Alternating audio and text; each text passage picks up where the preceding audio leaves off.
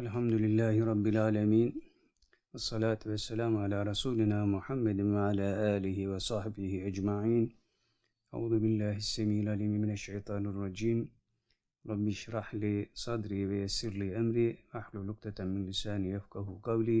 يا حي يا قيوم برحمتك يا مغيث أغيث. Değerli arkadaşlar,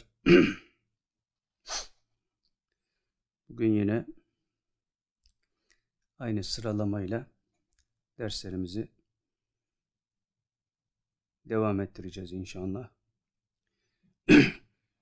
Bu sefer diğer sohbetlere nazaran bir hayli ara verdik. Bu arada biz de Rasputin gibi biraz kendimizi acındıralım. Hasta olduk. Yani onlar iyi taktikler yani. Arada bir kullanmakta fayda var. Evet yine aynı istikamette derslerimize devam edeceğiz. Birinci dersimiz yine Kumandan Hazretleri'nin marifetnamesinden bir bölüm. 215. sayfa. Tabi bu ara günden belli. Döviz indi, çıktı, gitti, geldi, yükseldi, alçaldı falan filan bir kıyametler koptu tabii ki doğal olarak. Dolayısıyla iktisat noktayı nazarından hadiseye bir göz atmak kabilinden bir bölüm zikredeceğiz. Tabi ilk önce şunu şey yapmak lazım. Yani iktisatçı değiliz nihayetinde ama böyle meselelerde iktisatçı olmaya da gerek yok. Herkes konuşuyor. Herkes konuşurken biz de konuşabiliriz yani. O mealden dinlemek lazım. Ama her meseleye tatbik edilecek bir şerh de düşebiliriz. Nedir o? Bin yıllık bir mazimiz var. yani bu millet olarak.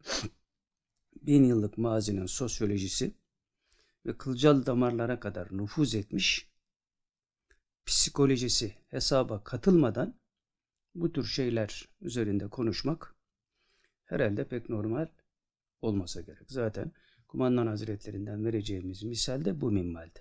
Yani hangi meselede kim nasıl konuşmalı, nasıl konuşabilir daha doğrusu. Bu diyorum her mevzuya tatbik edildiği için biz iktisat yönüyle hadiseyi değerlendireceğiz. Tabi burada hükümler veriliyor, hükümler kaldırılıyor. Şöyle olsaydı, böyle olsaydı. Dış güçler, iç güçler, Merkez Bankası bilmem ne falan filan derken ortalık karışıyor tabi. Bu arada iş İslami mefhumlara sarkıyor. Bununla alakalı diğer derslerimizde de işleyeceğimiz bölümler var. Şimdi hani sanki memlekette şeriat varmış gibi hüküm verenler var. Bir de hiç olmayacakmış gibi hüküm verenler var ki ikisi de doğru değil. Yani bir şeyin tümü elde edilemiyorsa fıkıhta öyle bir kaydı var. Azı da terk edilmez. Yani iyi bir şeyin tümünü elde edemiyorsun ama azını elde etme ihtimali var. Onun için ona el atmakta bir mahsur yok. Fakat bir de bunun tersi de doğru olabilir. Yani nasıl olabilir? Bir şeyin bütünü yani şeriatı, garra-i Muhammedi'yi biz geri getiremiyoruz. Onun için de faiz meselesiyle alakalı bir şey konuşmayalım mı? Azıcık bir şey var. Onu elde etmemiz lazımsa elde edelim mi? Hayır. Burada da dır ve tır yok. Elde edelim de diyebiliriz o az olanı. Hiç ona dokunmadan bütüne talip olmanın hesabını da yapabiliriz. Bu neye göre değişiyor? Mesela diyelim ki biz şeriatı garra-i Muhammedi'yi hakim kılabilecek bir devrim arefesindeyiz.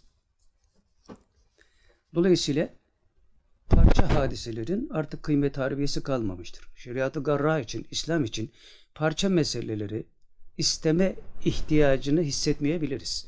O zaman çoğu elde edilemeyen bir şeyin azını elde etmek doğrusu bizim için yanlış olur. Bunu da yapıyor.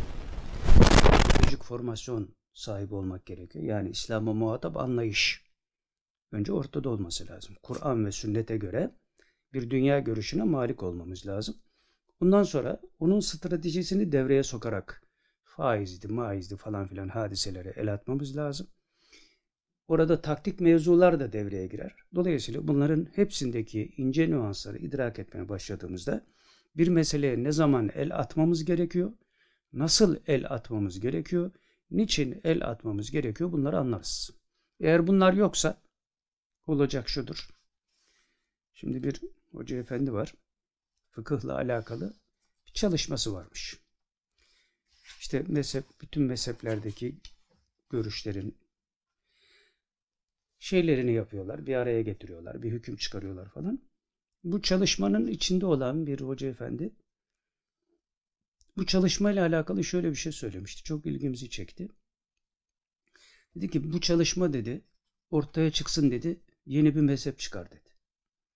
E sen Hanefi mezhebine göre hareket ederken bu çalışmayı yapıyorsun. Bu çorba nereden çıktı? Yani bir ideolojiniz yoksa fıkhi meselelerle uğraşırken de başarıya ulaşmanız mümkün değil. Onun için hep dünya görüşü diyoruz. İslam'a muhatap anlayış diyoruz. Mutlak fikre göre tatbik fikri diyoruz. Bu olmadıktan sonra işte bir faiz meselesi çıkar. Cumhurbaşkanı işte nas der. Bundan sonra ortalık karışır. Yani karşı gelen de doğru yapmıyor. Kabul eden de doğru yapmıyor. Çünkü bir dünya görüşü üzerinden sarkılmıyor meseleye. Öyle benim aklıma o geldi diyor adam. Olur mu canım işte ya şeriatın tümünü getir. Şimdi aktüel meselelerde onlara değineceğiz Rasputin'le alakalı. O da biraz heyheylendi ya o konuda. Biraz civcivlenmeye de başladı falan. Anlamadıkları meseleler yani. Evet şimdi burada bu mevzuyla alakalı bir misal var. Marifetname'nin 215. sayfasında Kumandan Hazretleri nakletmiş. Diyor ki Hindistan'ı ziyaret eden bir iktisatçı bu fakir memlekette ineklerin mukaddes hayvanlar olduğunu ve bunların milyonlarcasının yem bulmak gayesiyle sokaklarda dolaştığını görür. Hakiki insan tabiatı hakkında hiçbir bilgisi olmayan saf bir iktisatçı, yani orada ineklerin ortalıkta dolaştığını gören, saf, bu işten anlamayan bir iktisatçı, bu sürüleri, bu inek sürülerini, nüfusu yetersiz gıda rejimini ıslah edebilecek ana protein kaynağı olarak mütalaa edebilir. Yani iktisatçıyı getirdiler Hindistan'a. Burada açlık var, sefillik var. Burayı düzelt, iktisatçısın sen. Eğer diyor bu saftirik bir adamsa, iktisattan anlamayan bir adamsa der ki ya bu inekler başıboş geziyor. Bunları keselim milletin protein ihtiyacını halledelim yani. Der. E doğru mu? Mantıken doğru. Yani ortalıkta geziyorlar bu hayvanlar. Kessinler, yesinler falan filan. Tabi kazan ayağı öyle değil. Hakiki iktisatçı ne yapacağını orada bilir. Hakiki iktisatçı olmayan da kes inekleri yedir millet olsun bitsin gibi bir sonuca gider. E devamen diyor ki burası önemli. Gelenek psikolojisine nüfuz etmiş olgun bir ilim adamı ise gelenek psikolojisine her toplumun bir geleneği var. Şimdi onun için mesela hani faiz indi bindi falan filan konuşuluyor ya Türkiye'de. Bu toplumun bir genetiği var. O genetiğe dair bir bilgi sahibi değilseniz bu millete tatbik ettiğiniz şeyi tahlil ederken yanılırsınız. Yani bin yıllık bir mazi Türk milletinin Müslüman olduktan sonraki mazisi diyorum. Ve bir de 1400 senelik İslami bir literatür var. Bütün bunlardaki genetik kodunun bugüne yansımasını idrak edemediğimiz müddetçe bugüne dair hiçbir hükmümüz doğru olmaz. Burada da diyor ki gelenek psikolojisine nüfuz etmiş olgun bir ilim adamı ise bu konuda ne yapar? Hindistan'ın iktisadi gelişmesini tahlil ederken bu sosyolojik davranışı hesaba katar. Yani toplumun o genetik kodundan üremiş bir sosyolojisi var. Dolayısıyla gelenek şeriattansa şeriata dahildir. Onun için mesela rüya tabirlerinde bile bu tatbik edilir. Nasıl tatbik edilir? Rüya önce ayetlere göre tahlil edilir, tevil edilir. Ayetlerde bulunamazsa yani mutlaka vardır da bulamazlarsa hadislerle bunu tevil ederler. Orada da bulamazsa atasözleriyle, gelenekle tevil eder rüya tabircileri. Aynen iktisadi, içtimai, felsefi, ruhi meseleleri de değerlendirirken bu şeyi, bu geleneği genetik kodunda yazılı olan o hakikatin sosyolojik olarak topluma yansımasını bilmeden konuşmak yanlış olur. Eğer onları biliyorsanız geleneği de devreye sokarak o millete neyi tatbik edeceğinizi bilirsiniz. Şimdi Hindistan'da bu gelenek sosyolojik olarak öyle bir realite haline gelmiş ki ineği tanrı kabul ediyor adam. Sen bunu kestirip ona yedirebilir misin? Yani böyle yapmaya çalışan bir iktisatçı saf diriğin önde gidenidir yani. Çünkü toplumun sosyolojik realitesini bilmiyor. Şimdi Türkiye'de de bizim ülkemizde de böyle bir şey olduğunda ya işte İslam'da o var, İslam'da bu var. İslam nerede? bir de onu sor bakalım. İslam nerede? Şimdi daha çok kafaların karıştığı yer oralar zaten. Devletinde iken vereceğin hükümler başkadır. Devletine doğru giderken vereceğin hükümler başkadır. Yani sen İslam'ı istiyorsun. Kur'an nizamını istiyorsun. ilahi sistemi istiyorsun. Bunun mücadelesini verirken sanki o sistem varmış gibi hüküm veriyorsun. Zaman zaman stratejik olarak, taktik olarak bunlar yapılabilir. Ama her zaman yapılmaz. Her meselede aynı refleks verilmez. İşte hep aynı meselelerde aynı refleksleri vere vere geri düşüyoruz. Düşman kazanıyor. Biz kaybediyoruz. Dolayısıyla hani her zaman hatırlattığımız bir şey var ya sebeple sonuç. Şimdi hani o sebep sonuç meselesi de bu ara çok konuştu. Faiz sebep, enflasyon sonuç, bilmem ne sebep falan filan. Boş ver onlar işte sebeple sonuç arasında muazzam bir mesafe var. Ama insan mantığı onu birbirine çok yakın zanneder. Bu sebep bu sonuç. Hayır. Arasında milyonlarca nüanslar var. Her nüansın içinde de kendi nüansları var. Bunları idrak edebilmek için zaten bir İslam'a muhatap anlayışa ihtiyacımız var. Bunun da adını da söylüyoruz zaten. Büyük Doğu İpta diyalektiği. Kimse bakmıyor. Kimse bakmıyor ama herkes konuşuyor. Ne konuşuyorsun ya? Veya onun yerine kaim olmaya çalışanlar var. Yani Büyük Doğu İpta'nın yerine oturmaya çalışıyor. Yerine oturma gel hazır var yani burada bak. Hazır var. Bütün dünyaya teklif ettiğimiz bir sistem var. Eğer o sistem Kur'an ve sünnete zaten aykırıysa onu reddet zaten. Reddetmen için de bakman lazım. Bunlar olmuyor. Ondan sonra ne yapıyor hoca efendiler? İşte bütün mezheplerin içindeki o fetvaları bir araya toplarken bir şey yaptığını zannederken e, o işin içindeki adam diyor yani eğer bu sonuçlanırsa bu çalışma diyor ayrı bir mezhep çıkacak. Sen Mehdi Aleyhisselam mısın ki yeni bir mezhep ya kendine göre bir mezhep doğuracaksın. Bu kafa karışıklığı nereden kaynaklanıyor? Ama oradaki yanlışı bütün yönleriyle insanlar göremeyeceği için çünkü o çalışmanın içine girmeden göremez. Burada bir hizmet var diyorsun. Evet o insanlar o hizmeti Allah rızası için yapıyorlar. Kötü niyetle yapmıyorlar. İslam'ın içinde kargaşa çıkarmak için yapmıyorlar o çalışmayı. Ama yanlış cehennemin yolu iyi niyet taşlarıyla döşenmiştir. Onun için denilmiştir zaten. Orada haddini bileceksin. Yani haddimizi bileceğiz. Herkes kendi şeyinde. Ama şimdi diyorum ya hani kıyamet alametlerinden biri de herkesin yazar olmasıydı ya. Şimdi herkesin elinin altında bir telefon var yani. Herkes istediğini yazabilir bir bilgisayar var. Dolayısıyla herkes hüküm sahibi. Yani hani biraz böyle aşağıdan alsak tamam yine bir şeyler söyleyelim tabii ki katkıda bulunalım yazalım çizelim falan ama biraz böyle hat bilerek yani. Hani bir sürü mesele varmış bunlar anlaşılmadan bu işler yapılmaz. Hani o Hindistan'daki iktisatçının inekleri kesmesi gibi olmasın yani. Olmaması lazım. Yani biz Müslümanız bize yakışmayan bir şey zaten üst dil, üst mana diyoruz. Ve Allah Resulü'nün duasını hatırlatıyoruz, hatırlamaya çalışıyoruz. Ya Rabbi eşyanın hakikatini bana olduğu gibi göster. Eşyanın hakikatine nüfuz etmek gibi bir gayemiz yoksa hiçbir meselede konuşma hakkımız yok aslında. Yani büyükler karşısında mesela hani çoğu zaman terbiyesizlik yaparız tabi. Halbuki büyüklerle bizim aramızdaki mesele şey değildir. Diyalog meselesi değildir. Yani o söyleyecek, ben söyleyeceğim. O söyleyecek. Hayır. O konuşacak, ben dinleyeceğim. Mesele budur. Ha, duruma göre değişir. Öyle bir mesele gelir ki bir büyüğün huzurundasın. O sana sorar filan mesele nasıl? Teknik bir meseledir. O ayrıntısını bilmez.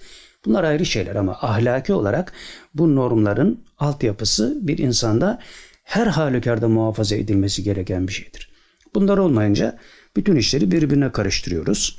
Ondan sonra işte memleket battı gitti. E sonra ne oldu? Dolara bir tokat çaktılar yerle bir oldu yani. E o kadar herkes konuşuyordu. Memleket batmıştı gitmişti bitmişti. Öyle bir şey yok yani. Evet resmin bütününü göre, göremeyince tabii o dönemler veya bir e, şey bir görüntü her şey zannediliyor. Bütün zannediliyor veya biraz canımız yanmışsa bizim için kıyamet kopmuştur. Onun için ağzımızı açıyoruz bir daha susmuyoruz. Evet şimdi gelenek devam ediyoruz mevzumuza. Gelenek psikolojisine nüfuz etmiş olgun bir ilim adamı ise Hindistan'ın iktisadi gelişmesini tahlil ederken bu sosyolojik davranışı hesaba katar.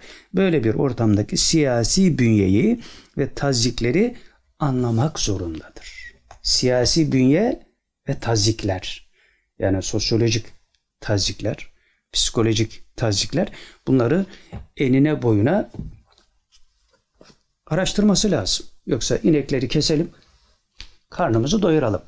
Protein ihtiyacı hallolmuştur milletin. Allah'ın selameti başına olsun. Ondan sonra belanı bulursun. Böyle bir şey yok. Şimdi aynı şeyleri biz bu dönemde yaşıyoruz. Şeriatı Garra-i Muhammedi yok. Bunu kaldırdılar zaten. Kaldırdılar. Onu getirecek gücümüz de yok. Bunu da itiraf edelim. Lakin gelen müjdelerde biliyoruz ki devletlerin devleti kurulacak. Biz yapmayacağız yani biz bu acziyetimizde artık bizden bu iş alındı. Bizden geçti yani milletten alındı. Millet dolar peşinde, demokrasi peşinde. İslam diye bir dert kalmadı zaten. Kim getirecek bu İslam'ı? E, hoca sağcısı düşmüş para peşine bilmem ne, şöhret peşine bilmem ne falan filan. Gelsin Show TV biraz reklam yapalım falan filan yani. Olmaz yani. yani dolayısıyla işin hakikatine dair hakikatine dair bir altyapı şu anda oluşuyor. O altyapıya intikal eden herkes bu işin hakikatini görecek. Ama bunlar işte şeydir, hayaldir falan filan diyenlere Allah Resulü'nün dönemini hatırlatırız. O dönem gibi bir dönem ahir zamanda da yaşayacağını müjdelediğine göre Efendimiz Aleyhisselatü Vesselam biz o müjdeye talibiz zaten talip olmazsan ne yapabilirsin ki? Dolar indi bindi uğraşırsın başka yapacağın bir şey yok yani. Allah bizi bu boş işlerden kurtarıp hakiki meselelere yöneltsin inşallah. Evet. Şimdi geldik ikinci dersimize. Risale-i Kutsiye dersi. Risale-i Kutsiye'nin birinci cildinin 173. sayfasındaydık ve 45. beyti okuyacağız inşallah. Burada Efendi Hazretleri başlarken diyor ki Mevla Teala Hazretleri hakkında ne kadar malumat edinsek yani Allah Celle Celaluhu ne kadar bilmek için uğraşsak onu o kadar bilmiş oluruz. İşte yine onu bilmemizi artıracak olan bir beyit daha okuyoruz Risale-i Kutsiye'den diyor. Birinci satırı şöyle. Anın esma-i hüsnası delalet olur zata. Yani Mevla Teala'nın en güzel isimleri 99 isim var ya Esma-ül Hüsna dediğimiz. En güzel isimleri zata delalet olur. Yani Allah'ın zatı paki sübhanesine. Öz zatına delildir o isimler. Eğer Esma-ül Hüsna'daki isimlerin hakikatini idrak edebilirseniz diyor zikirle, fikirle, rabıtayla, murakabeyle işte çabayla falan filan o zaman diyor Allah'ın zatı paki sübhanesinden de nasip alırsınız. O oraya delildir çünkü diyor. Yani Esma-ül Hüsna en güzel isimler demek biliyorsunuz. Esma kelimesi diyor ismin cemi olup isimler demektir. Hüsna da O kelime de ismi taftildir. Yani ziyade güzel demektir. Allah'ın 99 güzel ismi yani. Mevla Teala'nın 99 ziyade güzel isimleri vardır. Sure-i Araf'ta buyurulduğu üzere Mevla buyuruyor ki ayet 180 Velillahil esmaül husna fed'uhu biha Esma-i Husna yani en güzel isimler Allah'ındır diyor ayet-i kerimede ve devam ediyor. O halde Allah'a bu isimlerle dua edin. Yani her gün Esma-i Hüsna okuyun. Allah'ın Zat-ı Pakı Sübhanesi'ne yol açmak istiyorsanız. E o yol neye yarar? Dünyada cennete bulmanıza yarar. Uflayıp puflamazsınız. Dolar indi bindi demezsiniz o zaman. O zaman başka bir aleme geçiyorsunuz tabii ki. Evet. Bundan sonra bir hadis-i şerif naklediyor Ebu Hureyre radıyallahu anh'dan. Şöyle buyuruyor aleyhissalatü vesselam. Allah'ın 99 yüzden bir eksik adı vardır. Kim bunu sayarsa yani ezberler, okur, onlardan örnek alırsa cennete girer. Efendimiz Aleyhisselatü Vesselam böyle buyuruyor. Bu 99 ismi bir insan ezberlerse, devamlı okursa ve onlardan örnek alırsa zaten devamlı okumaya başladığınızda o isimlerin hakikatleri izhar olmaya başlar. O zaman da dünyadaki cennetle müşerref olur veya olmaya başlar. Herkes kendi kabiliyetine göre. E devam ediyor. Diyor ki her gün okursan cennete girmeni cennete girmeni kuvvetlendirmiş olursun. Ama insanların cenneti istediği de yok yani. Garip bir döneme girdik. Hani ya sen boş ver biraz yani şu dolar meselesinden biraz kar edersek fena olmaz şimdi yani cennet dediğinde işte var mı yok mu gideceğiz mi gitmeyeceğiz mi falan filan. Dolayısıyla bunlar insanlar için artık Allah'la bir bakıma savaş etme gibi bir duruma yol açıyor. Mevla da ondan sonra bela ve musibetleri gönderiyor. Aman koronaydı, aman bilmem dolardı, aman bilmem neydi falan filan uğraşıp duruyoruz. Yani bunlar kendi vebalimizle alakalı. Hani daha önce de söylemiştik. İslami literatürde Marh Allah'ın elindedir. Yani fiyatların inmesi ve çıkması Allah'ın elindedir. İstediği zaman indirir, istediği zaman bindirir. Oraya karışamaz. Bu bizim günahlarımızla, veballerimizle, hatalarımızla alakalı. E gavurda niye yok diyor falan filan. O onda da oluyor. Kafirin zulmetmediği müddetçe saltanatı devam edebilir. Zulmetmeye başladığında da geberir. Şimdi onlar da geberiyorlar. Onlara da oluyor yani merak etmeyin. O bize saldırırken kendisi rahat değil. Evet devam ediyorum. Mevla Teala'nın 99 ziyade güzel isimleri Mevla'nın zatına delil yani ulaştırıcı. Zatına ulaştırıcı olur bu isimler. Kimi ulaştırıcı olurlar? Kime ulaştı kimi ulaştırırlar? Zat-ı Pak Sübhaniye'ye ulaşmak isteyeni ulaştırırlar. Peki nasıl ulaştırırlar bu isimler? Allah'a nasıl ulaştırırlar kulu? Her kim diyor bu 99 ismi rabıta üzere söylerse, zikrederse Mevla'nın zatına ulaşır. Yani bunları okumak Allah'a giden yolu açar. Rabıta üzere okumak daha çok açar. Rabıtanın hakikatini idrak edenler için tabi bu sözler. Ha idrak etmeyenlere de ne diyorduk? Galaksi keşfedilmiş. Oraya gitmek için 100 insan ömrü lazımdı ya. Ve Batılılar düşünceyle nasıl gidebiliriz diye hesap yapıyorlar. Rabıta yapıyorlar yani. Sen burada rabıta inkar et. Umurumuzda da değil yani.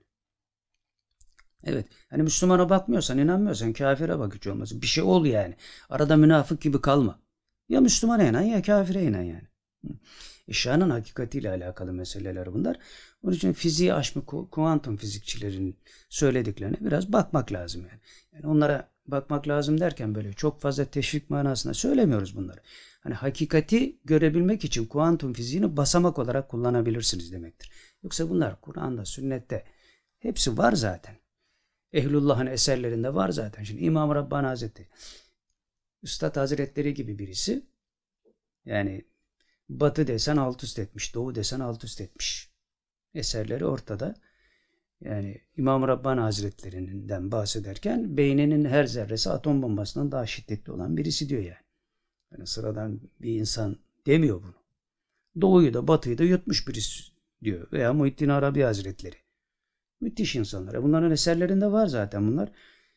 Ama yok o, değil de işte ondan çalan Nostradamus ne demiş? 2022'de ne olacak demiş falan filan yani. Ondan sonra kahve falına kadar düşüyor işte.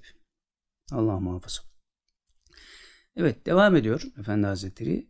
Kimi ef'ale gayet. Yani Esma Hüsna'nın kimisi de Mevla Teala'nın fiillerine gaye olur. Yani bu Esma Hüsna Allah Celle Celaluhu'nun fiillerine yol açar.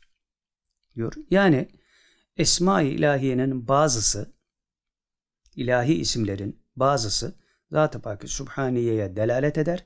Bazısı da fiillerine gaye olur. Demek ki iki tarafa da yol açıyor. Bazen Allah'ın Zat-ı Pak Subhanisine öz zatına bazen de fiillerine yol açar, gaye olur bu Esmaül Hüsna. Onu okumak, onu anlamak, idrak etmek. Mesela diyor Allah ismi şerifi zatına delalet eder.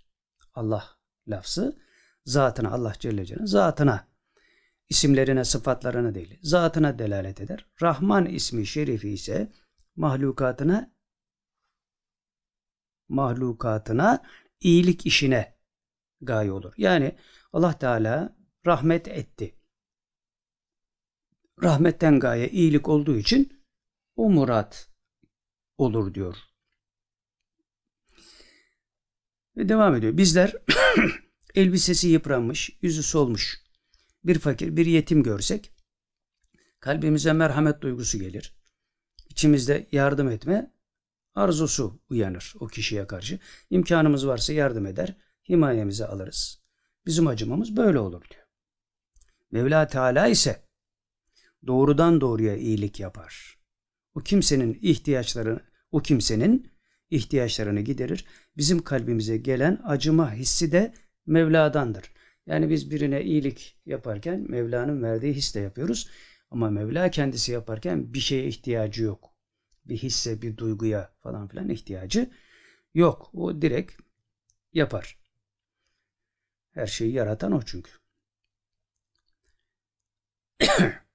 Bundan sonraki satırda şöyle diyor İsmet Garibullah Hazretleri. Sıfatına olur kimi nihayet. Yani Mevla Teala'nın kimi isimleri de nihayette sıfatına delalet eder. Bazı isimlerde sıfatlara delil oluyormuş. Yani sıfatları anlamaya yol açıyor demektir.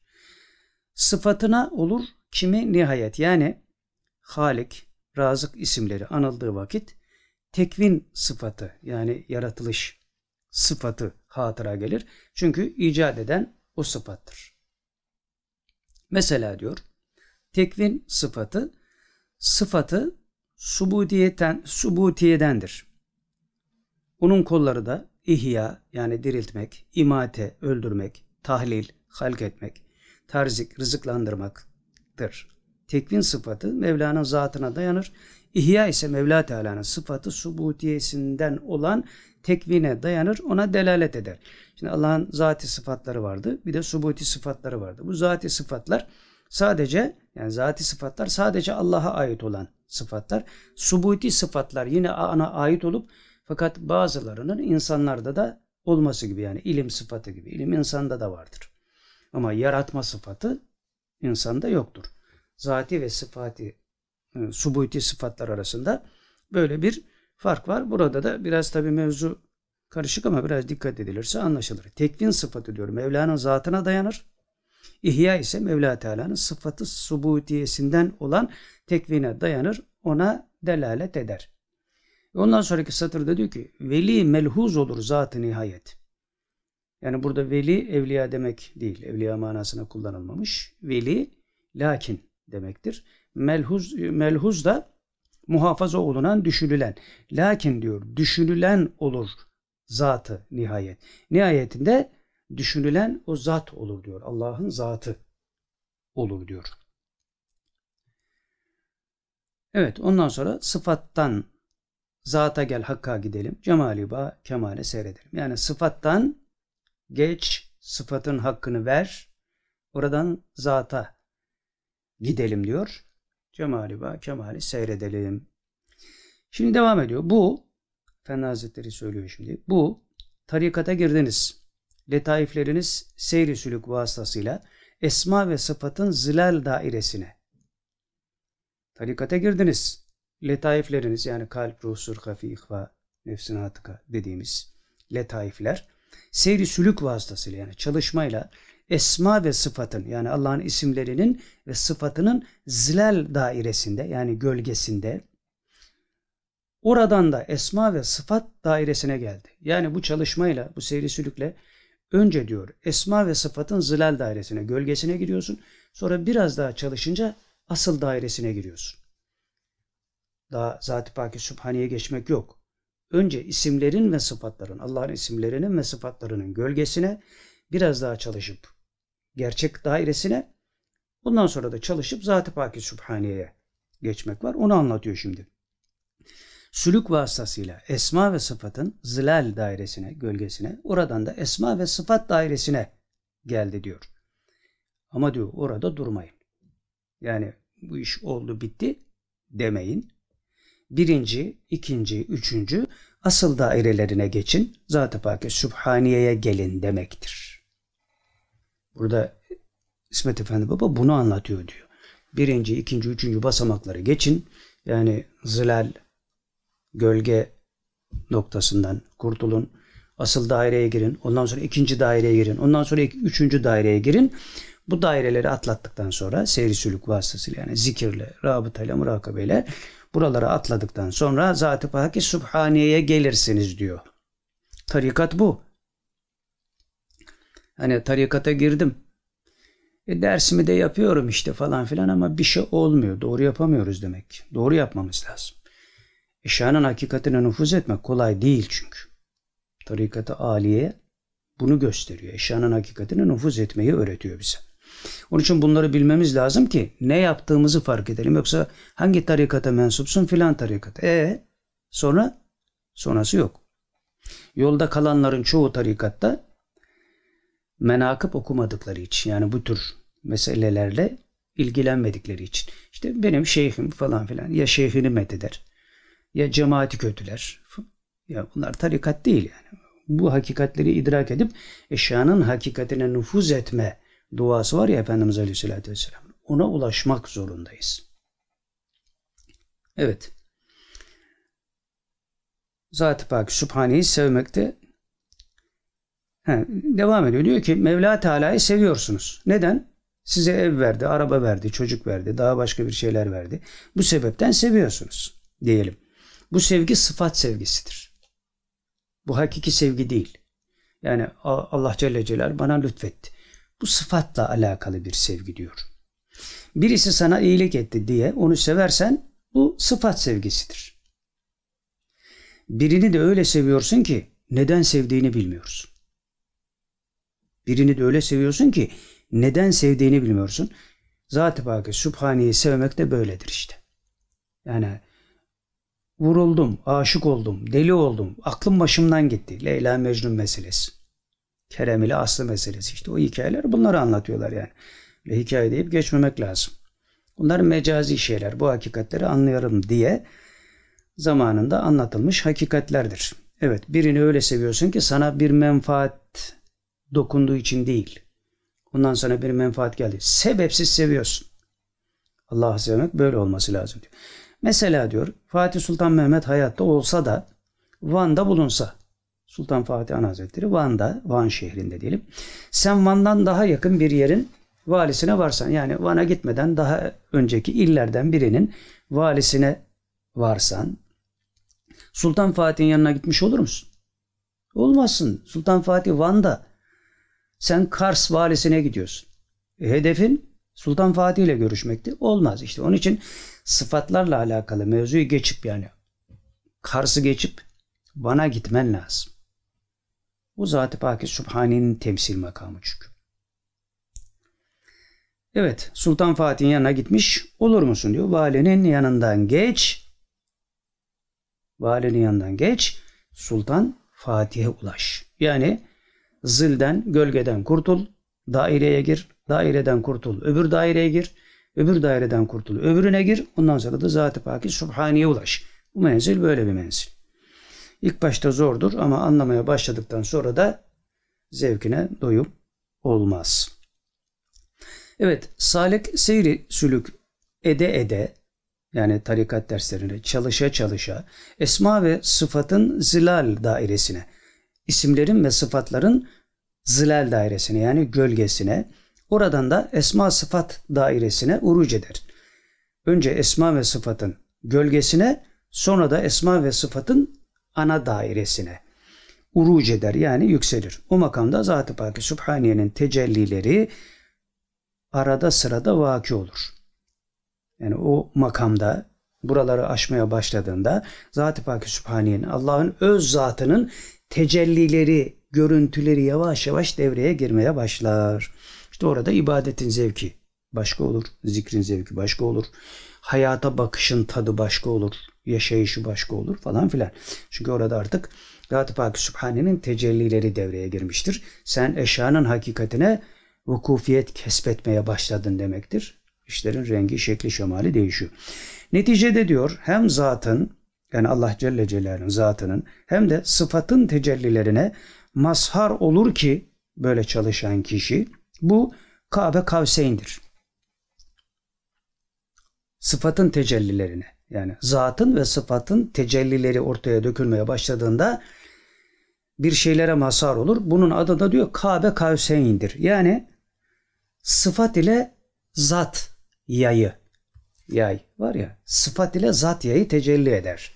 Zuhur eder diyor. Bu makamdan sonra uruç vaki olur. Bu makama geldiğiniz andan itibaren diyor yükselme başlar.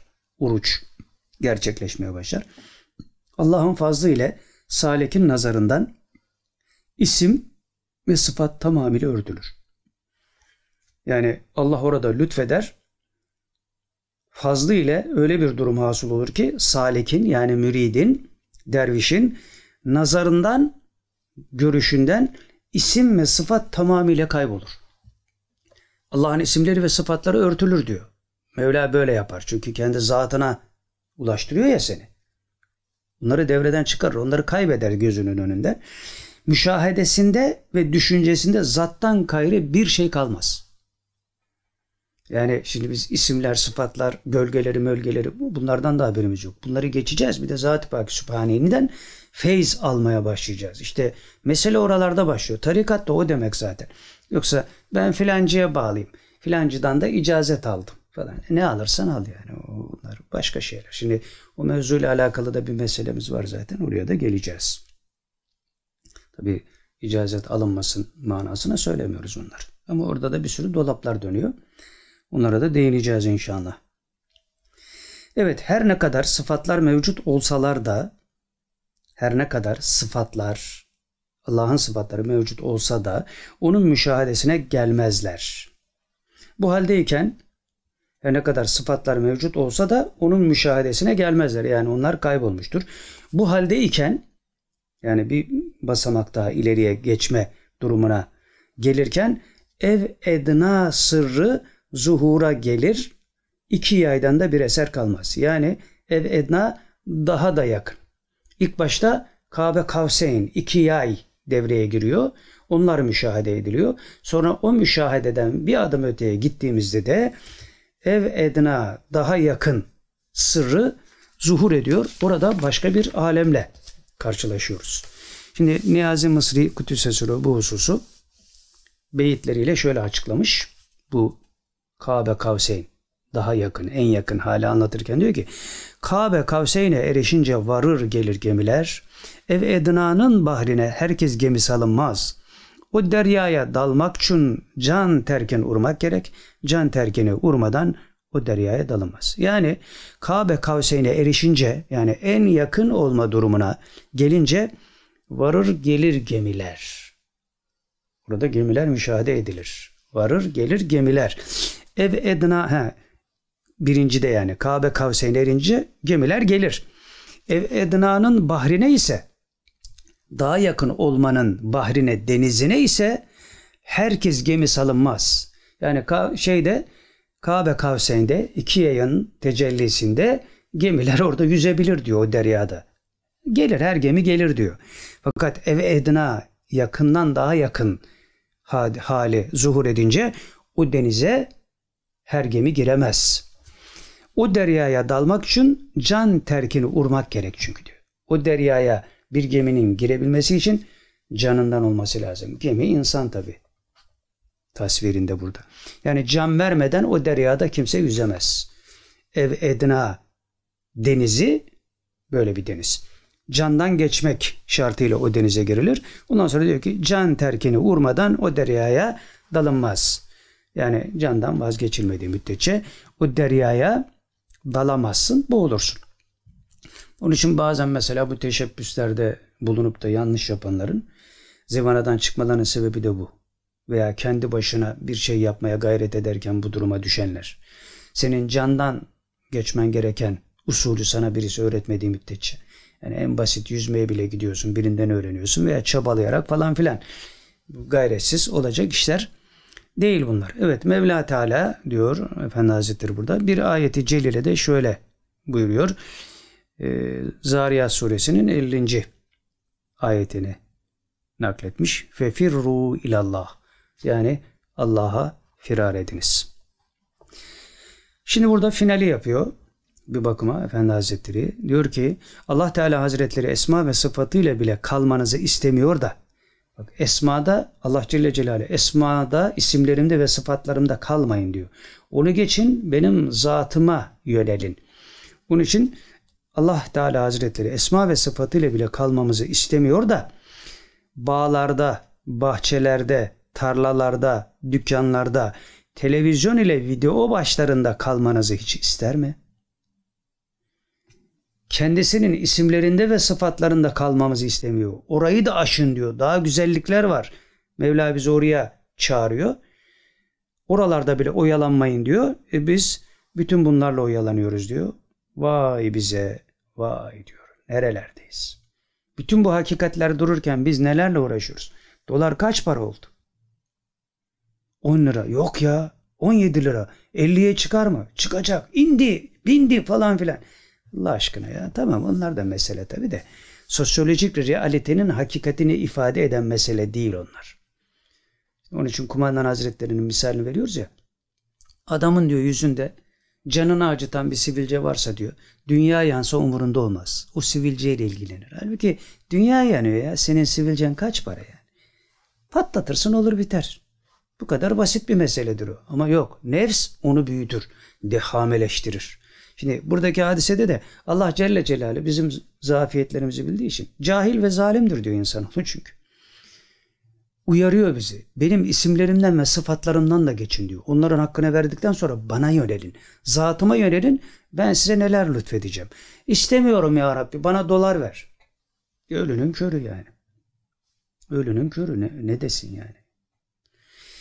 Ulema bizi adam etmek için uğraşırken biz tersine habalıyoruz bizim oranın tabiriyle. Evet. Bir çantanız olsun diyor Efendi Hazretleri. Bir çantanız olsun. İçerisine Kur'an-ı Kerim, mektubat, Risale-i Kutsiye, defter, kalem koyun ve bu çantanız devamlı her gittiğiniz yerde sizin yanınızda bulunsun. Tabi illaki bunlar olması gerekmiyor. Yani herkes kendi haline, ahvaline göre yani ilme kıymet verin. isimlerden ve sıfatlardan geçip zata yönelin. Onun için de bir çaba gerekiyor. Bu çabayı da size böyle tarif ediyorum diyor ehlullah. Bunları anlamamız lazım. Evet şimdi geldik aktüel meselelere. Yine burada biraz şenlik var tabi. Şimdi birinci meseleden başlayalım. Biraz da çabuk bitirelim. Bugün şey fazla. Ee, dördüncü dersimiz. Ledünni muhavereler. Onun için buraları biraz hızlı geçmeye çalışalım. Şimdi birinci mesele e, Rasputin neden kaşılıyor? Aktüel ya yani şimdi aktüel olduğu için böyle oluyor tabi. Rasputin neden kaşınıyor? Neden kaşınıyor olabilir? Şimdi Bu manada bir işaret fişeği verelim. Yani kaşınanlar niye kaşınırlar? Sonra ne olur? Rasputin'in de başına gelebileceklere dair misal olması bakımından şöyle bir not düşmüşüz.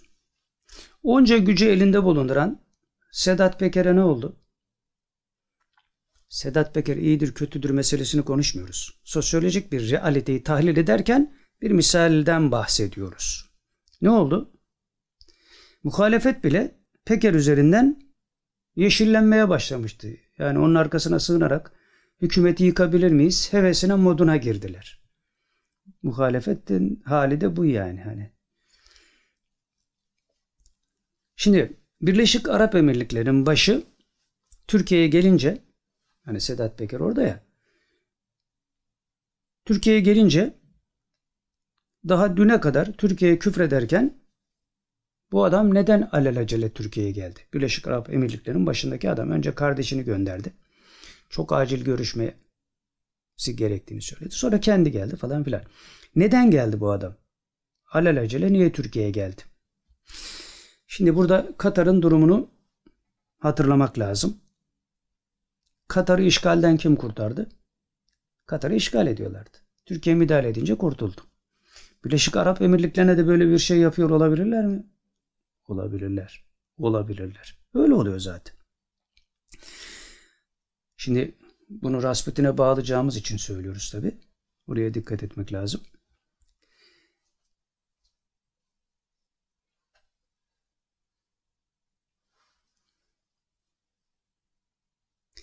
Gelen kokular Birleşik Arap Emirlikleri'nin de aynı çaresizlik içinde olduğunu gösteriyor. Ona delalet ediyor bu olan hadiseler. Ve daha niceleri sıraya girecek. Şimdi sıra Suudi Arabistan'da zaten. Hani biz batıyorduk ya dolar 50 liraya kadar fırlayacaktı. Ülke batacaktı. Hükümet düşecekti falan filan yani.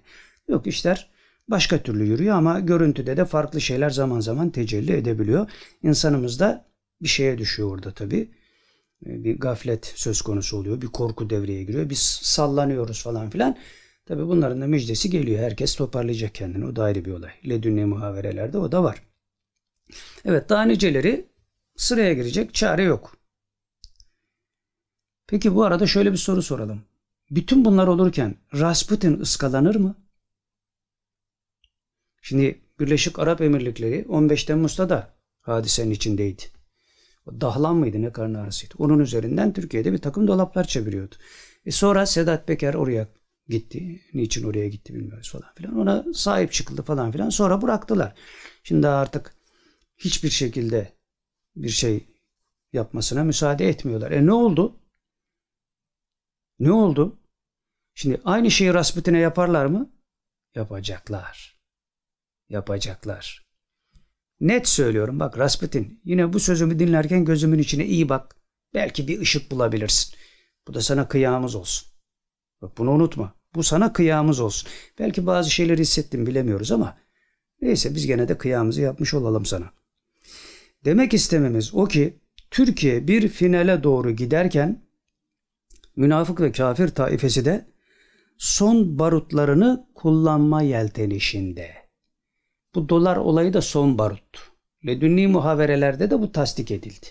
Buraya gelince de göreceğiz. Bizim Rasputin de faiz üzerinden Cumhurbaşkanına saldırdı. Akılsız herif. Böyle bir şeye Peker bile cesaret edememişken Rasputin neye güvenerek yeltendi? Bunun cevabı da Ledünni muhaverelerde verildi. Niye saldırdı diye. Niye saldırdı diye. Yani şimdi mealen söyleyeyim ahmaklığından. Adamda kafa da yok. Şeytani zeka var, akıl yok. Sen durup dururken ne yapıyorsun? Başını niye belaya sokuyorsun? Ahmak. Anlamıyor oraları da. Ama o nefs var ya, kudurmuş nefs. Evet. Şimdi biz yelten işindeki yani buna niye yeltendi diyoruz ya. Bu yelten işindeki asıl saikleri dikkatli bakanlar görebilir diye geçelim şimdilik. Yani oraya biraz dikkatli bakmak lazım bu adamın ahmaklıklarını anlamak için. Biz işin aktüel boyutunda meseleyi biraz espriye dönüştürerek bitirelim. Bu da sosyal medyada bu hadiseden sonra Rasputin'le alakalı yazılan tweetlerden birkaç, 8 tane zannediyorum. Not almışız. Evet. 8 tane. Şimdi biri şöyle demiş.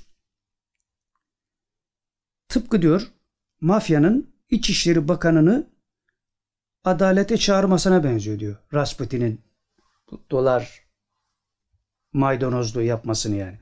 Tıpkı mafyanın İçişleri Bakanı'nı adalete yani mafyasın sen adalet buna benziyor diyor. Bu da hani üçkağıtçı her türlü numara var adamda. Sen ne konuşuyorsun diyor. Otur otur yerinde. Karı pezevengi demek istiyor yani. İki, ters pozisyonda kalmıştır diyor bir tanesi.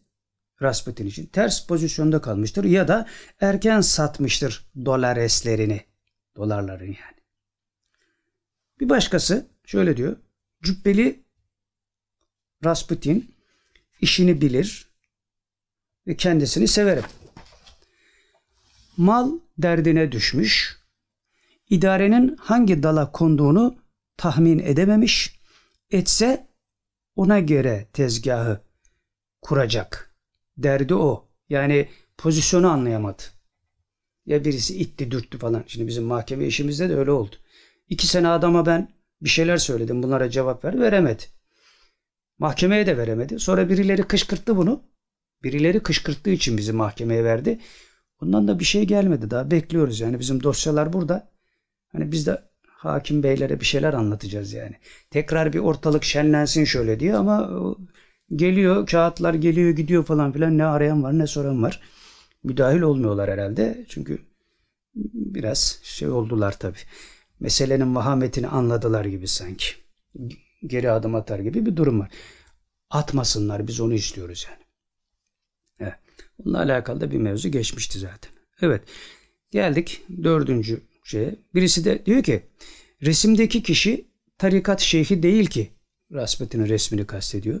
Ama diyor tarikatta önemli bir yere sahip. Öyle ki tarikattakilerden bazılarının kendisinden tarikatın pezevengi olarak tarikatın pezevengi olarak bahsettiklerini duymuş olanların varlığını hissetmiş gibi olabilirim diyor. İşi karıştırmış burada. Yani buna kendi tarikatındaki insanlar karı pezevengi diyor diyor yani. Tarikat pezevengi diyor.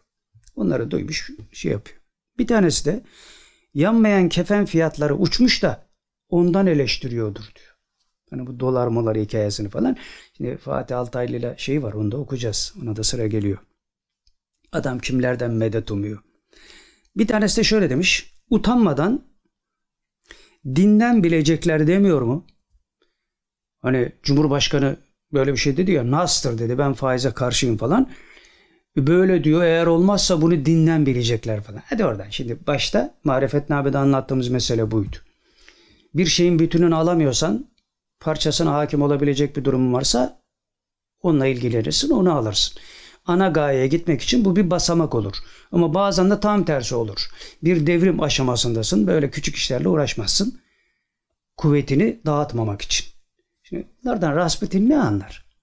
Ona gönder Show TV mezarını göstersin. İşte bak ben burada yatacağım. Nerede yatarsan yat geber git lan seninle mi uğraşacağız? Adamın hayatı bu. Palavra yani. Evet yani e, bir, bir mesele konuşacak halleri de yok adamların. Arapça biliyor işte. Hiç. E, e, yani şeytan Arapça bilmiyor mu? Bilmiyor mu şeytan Arapça? Bilmez olur mu? Evet bir tanesi de şöyle diyor. Enflasyon diyor Rasputin'in de kuyruğuna basmış belli. Yani biraz paracıklarda hareketlenme olmuş. Ve devam ediyor. Bu yoklukta millet cehennemde yanmaya razı olur. Yine de yanmaz kefen almaz. Rasputin'in hali perişan demek istiyor. Dalga geçiyor. Sonuncusu da şöyle demiş. Paralar elden gideyah mı Rasputin? Paralar elden gidiyor yani. He, onun için. Şimdi şöyle bitirelim. 2001, 2011'de FETÖ ile mücadele başladığında FETÖ dünya çapında bir teşkilat. CIA'nin, Mossad'ın, bütün Avrupa'nın falan filan hepsinin dahiliyle olan bir hadise. Onlar aşikar oldu artık.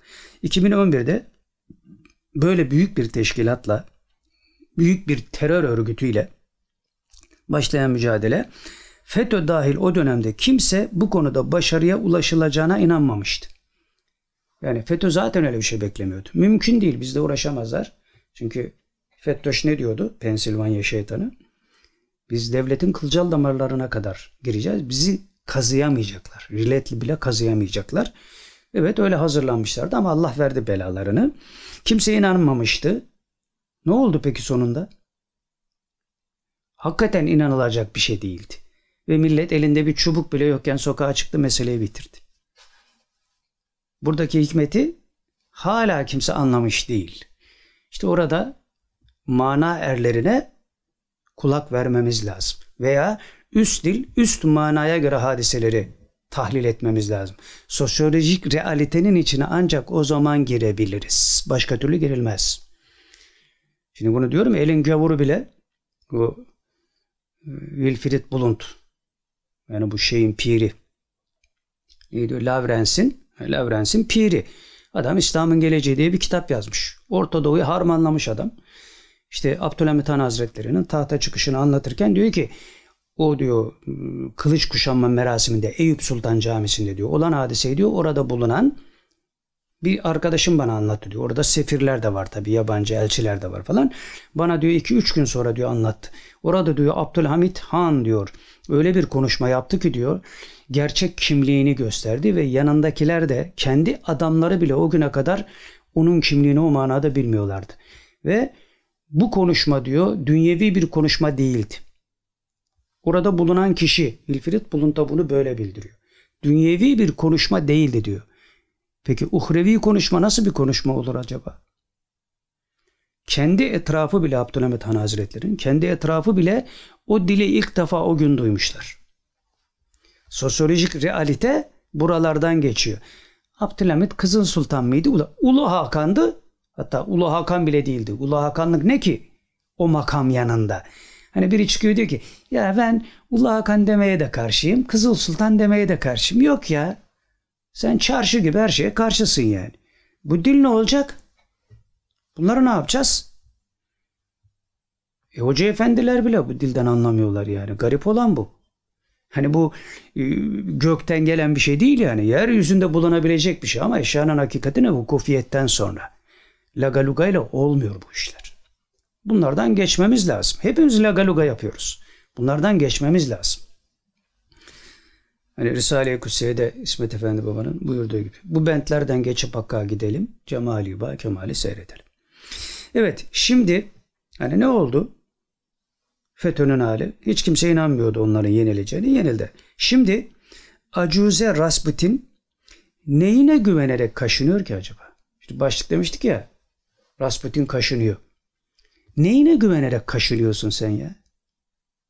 Neyine güveniyorsun? Yoksa hakkında başlatılan çalışmaların farkında değil mi? Değil misin Rasputin? Hakkında başlatılan çalışmaların farkında değil misin? Hiçbir şey hissetmedim. Veya farkında olduğundan mı gemileri yakmaya niyetlendin? Bu da olabilir.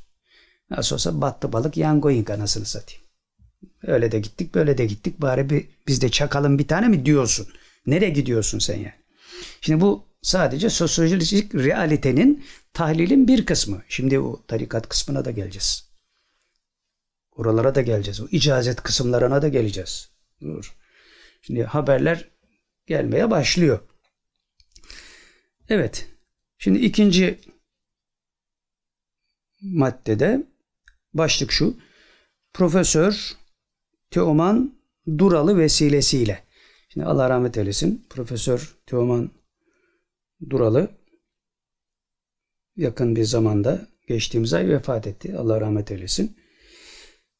Onun bir şeyinden bahsediyoruz. Zaten bu dil devrimi soykırımdır dediği mesele var ya. Onu şimdi böyle birkaç dakikalık bir mevzu olarak da kayda geçmiş olalım. Onun üzerine de konuşmamıza devam edelim inşallah. Şimdi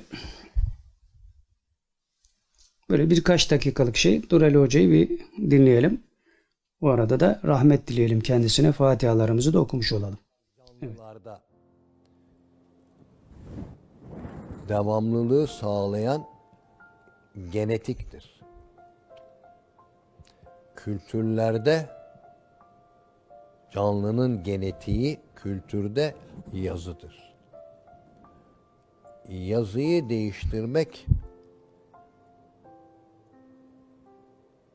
bir soykırımdır.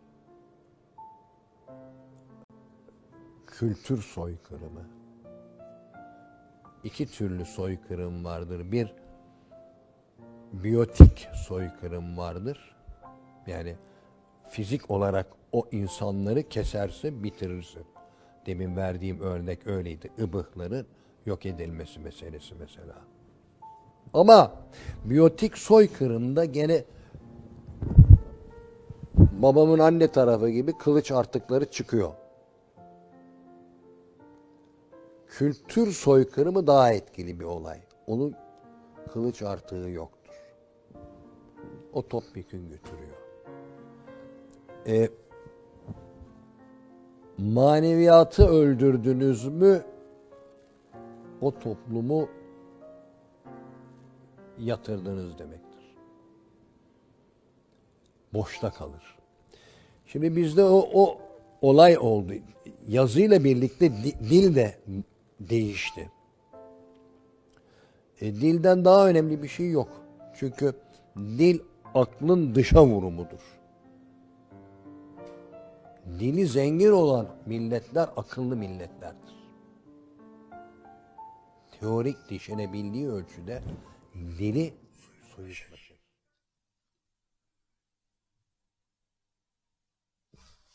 Evet. Dil devrimi bir soykırımdır diyor rahmetli Durali Hoca. Şimdi bu soykırım neye mal oldu? Yani soykırımda biyolojik olarak bir soykırım olduğunda kılıç artığı vardır diyor. İşte annemin tarafı öyleydi diyor. Birileri kalır yine soy ondan türeyebilir. Ama dil devrimi topyekün götürür diyor. Neyi götürür? Şuuru götürür. E şuurun gidip gitmediğini anlamak için de bir şuura ihtiyaç var. Gitmiş olan şuurla neyi anlayacaksın? Şimdi şu anda içinde bulunduğumuz durum böyle bir durum. Felaketin dibi. Şimdi bu soykırım neye mal oldu? Bir misal verelim. Şuna mal oldu. Mesela Ahbes'in çocuklarından bir Rasputin, Ahbes'in çocuklarından bir Rasputin kalkıp Ahbes hakkında konuşmak caiz değildir diyebildi. Şuurun yok olduğu nokta. E ilim yok mu? Var. E cehalet de az ilimli olmuyor demek.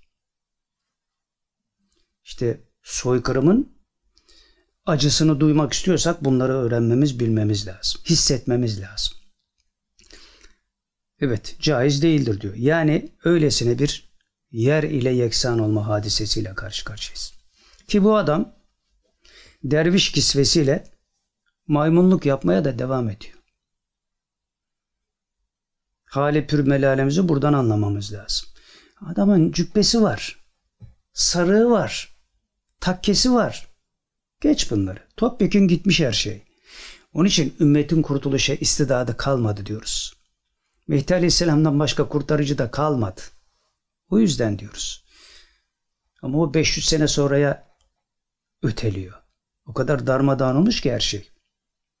Derviş kisvesiyle fikirde maymunluk yapmaya devam ediyor. Şimdi hat dedi, hut dedi, sol parmağım çık dedi, manyak manyak işler. Vaazı vardı ya bunun. Şimdi biz kendimize göre tabii şey yapıyoruz. Bizim çocukluğumuzda söylerdik. Hat dedi, hut dedi, sol parmağım çık dedi. Manyak manyak işler. Şarkı yaptılar ya bunun vaazını. Şimdi bunu klip yapmışlar. Fırsat bu fırsat ya. Mezarının reklamını yaptı. Televizyonu çağırmış. Adamlara benim eski vaazlarımda baksınlar diyor eski vaazlarıma. Onlarda da çok şey bulurlar. Hem de mikrofonun içine düşercesine söylüyor bunu. Öyle hoşuna gitmiş ki reklamın diyor iyisi kötüsü olmaz hesabı. Bazen diyor işte gündem olmaya çalışıyoruz olamıyoruz. Bazen de böyle diyor hani şans vuruyor bize hesabı. Mikrofonun içine düşecek. Adamın ağzına girecek yani. O kadar hoşuna gitmiş. Hat dedi hut dedi sol parmağım çık dedi. Manyak manyak işler. E, manyaksın da onun için. Bak dil devrimiyle nereye getirdiler seni? Rasputin. Kahpelik yapma. Aklını başına topla. Evet bir de reklam olduğu için bir seviniyor ki sormayın gitsin. yani reklam olsun da işte benim e, torunum da işte onu söylüyordu da falan filan böyle e, yağlayıp bağlıyor hadis. Dil devriminden din devrimine yani. Dil devriminden din devrimine. Yani din adına kahpeleşmenin devrimi. Şimdi kumandan hazretlerinden mealen nakledelim. Düşünüyorum o halde varım diyen batılı bir fikir adamına nispetle kumandan hazretleri diyor ki düşünmenin aleti dildir. Dilimi tutturamıyorum o halde yokum diyor kumandan hazretleri. Yokluğumuz yok olduğumuz yokluğumuz yok olduğumuz bu şarlatan hocalar ve hempalarından da belli değil mi zaten? Yok olduğumuzun delili bu tip şarlatan hocalar zaten. Üstad Hazretleri'nin şiirinde dediği gibi haysiyetsiz suratlara tüküresim geliyor. Tabi yağmur yağdı. Ya Rabbi şükür demezlerse o da var yani. İş oralara kadar da geldi maalesef. En son bu şarlatan Rasputin tarikatı inkar etti.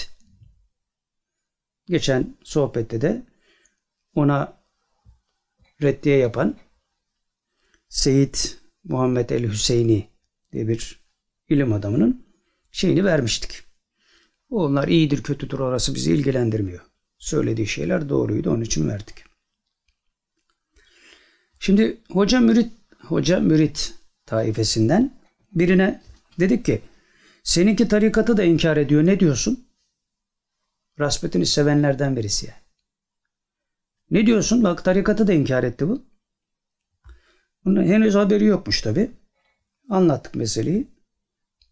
Sonra şöyle dedi.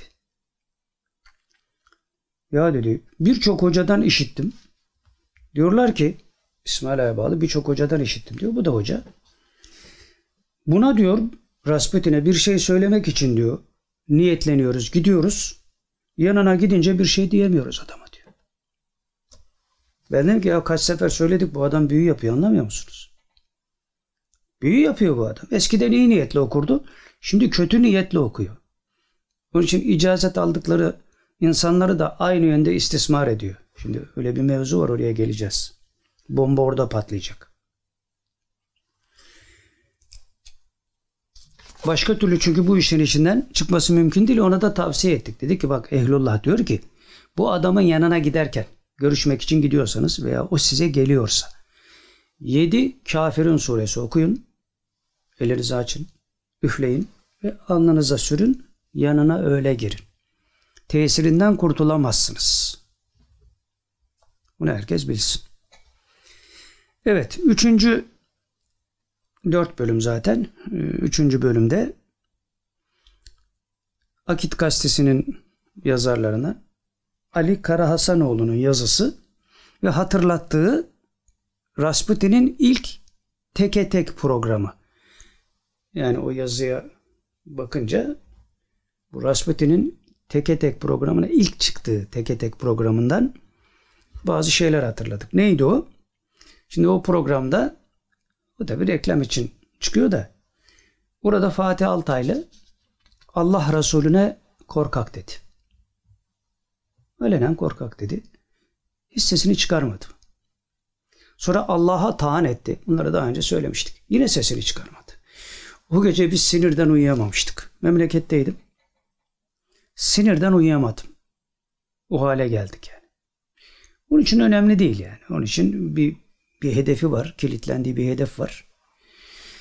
Ondan şaşmaz. O şöhrettir. Paradır. Kadındır. Onlara ulaşabilmek için. Şimdi tabii biz Fas'tan, Tunus'tan, Cezayir'den diyorduk çünkü öyle söylemişti bize. Sonradan da Özbekistan girmişti. Şimdi daha neler daha çıkıyor. Endonezya, Malezya. Bütün dünyayı taramış herif ya. Şimdi bunlardan bahsedenler var. Endonezya'sı, Malezya'sı, Mısır'ı. Bunlar bir dökülürse var ya ortalığa. Herkes de hazır kurt gibi bekliyor yani bunun canını okumak için. Bir daha rezil kepaze olacak. Piyasadan çekilecek ama birkaç senesi var onu biliyoruz yani. Hani birkaç ay sonra bunlar başına gelmezse ya böyle diyordunuz olmadı demeyin. Sabır. Şimdi buradaki yazıda Kara Hasanoğlu, Ali Kara Hasanoğlu Akit'teki yazısında 9 Aralık 2021 yazısı. Şimdi hepsini okumayacağız tabi. Bazı bölümleri bu Nas meselesiyle alakalı bir yazı yazmış. Başlığı da Nas ile alay eden Altaylı yani Fatih Altaylı ve karşısında Rasputin. Tabi Rasputin bizim şeyimiz. Diyor ki bir bölümünde Habertürk'te yayınlanan yazı üzerinden itikadi kavramların tartışmasını yapmak ne derece doğru eleştirisine yani Fatih Altaylı bir yazı yazdı Habertürk'te. Onun üzerinden İslami meseleleri tartışmak ne derece doğru diyebilirsiniz diyor. Bu eleştiriye karşı diyor. Bugün oradaki o sözleri sessizlikle geçirirsek Allah korusun yarın o ifadeler muhafazakar medyada da dillendirilir cevabımı vererek konuya gireyim diyor. Yani tamam Fatih Altaylı böyle bir şey demiş ne gerek var falan filan onun sözü üzerinden derseniz diyor hep böyle diyenler olur. Dolayısıyla iyicene yol olur ki nihayetinde ilk teke tek programda Allah Resulüne hakaret ettiğinde, korkak dediğinde, Allah'a taan ettiğinde bu Rasputin şarlatanı müdahale etseydi ondan sonra öbür işleri yapamazlardı. O veya bir başkaları fark etmez. Devam ediyor. Rasputin Fatih Altaylı'yı aramış. Şimdi buradaki arama da direkt kendi değil. Biri arıyor ailesinden. Şimdi sebebi de belli yani. O adamın psikolojisini bilince her şeyi anlıyorsun. Yani ya Fatih abi bizi epeydir çağırmıyorsun ya. Hani Fatih de şeyde diyor zaten iki senedir görüşmüyoruz diyor falan. Demek ki iki senedir bunu çağırmamış. Kendini hatırlatıyor. Hatırlatırken de ülkenin cumhurbaşkanını ispiyon ediyor. Ülkenin cumhurbaşkanını ispiyon ediyor. Veya derdi İslam'mış gibi İslam düşmanına bir şeyler aktarıyor. Bunları da okuyacağız şimdi bazı şeyler söylemiş. Fatih Altaylı da nas nas diyerek küçük aklınca ayetlerle alay etmeye kalkışmış. Usul deseniz usul açısından sakatlık zirvede. Esas deseniz külliyen her şey sakat. Yorumu kesip görüşme içeriğine geçelim hemen diyor. Altaylı'nın aktardığına göre Rasputin'in sosyal medyada paylaşılan bir videosu üzerinden muhabbet açılmış. Rasputin sormuş. Nereye gidiyoruz Fatih Bey? Hani ülkenin sorumlusu Fatih Bey ya. Soruyor. Şimdi Ali Karahasanoğlu da diyor ki başörtülü üniversiteli kızlara fa diye küfür eden yani kelimeyi kullanmak istememiş. Fahişe yani kelime nokta nokta koymuş. Üniversiteli kızlara fahişe diye küfür eden Altaylı cevaplamış. Demiş ki vallahi hocam biz artık bilmiyoruz. Siz daha iyi bilirsiniz. Nas'mış öyle diyorlar. Cumhurbaşkanı faiz için Nas'tır ben bundan geri dönmem dedi ya. Dolayısıyla dalga geçiyor. Fatih de yakalamış tabii yani golü atar. Kusura bakmasın Rasputin diyor Ali Karasunoğlu. Eğer Altaylı görüşmeyi çarpıtmıyorsa, değişik şekilde vermiyorsa Rasputin ismini taşıyan bir kişinin ismine yakışır cevabı şu olmalı idi. Sen ayetle alay edeceğine göz kapağının kırpılmasına bile hakim olamadığın, engel olamadığın gerçeğine bakıp kendinle alay et demeliydi Rasputin ona. Sonra da tak diye telefonu suratına kapatmalıydı. Öyle yapmamış Rasputin. Ne yapmış? Altaylı'nın anlatımına göre Nas ile alay eden adamla sohbeti devam ettirip havayı yumuşatmaya çalışmış. Ve şöyle demiş. Fatih Bey, herkes çok tedirgin. Benim babam bilirsiniz varlıklı bir adamdı. Hep yani o batmış babasından bahsederek ben babamdan zenginim diyor. Hem de batmış olduğunu da söylüyor. Ondan sonra bu kadar serveti sen nereden edindin? Babanın öyle bir serveti yok şimdi. Batmıştı. Kitap satarak da olmayacağına göre Şimdi şahitleri getireceğim ben. Ayak bileklerine kadar odada dolu para.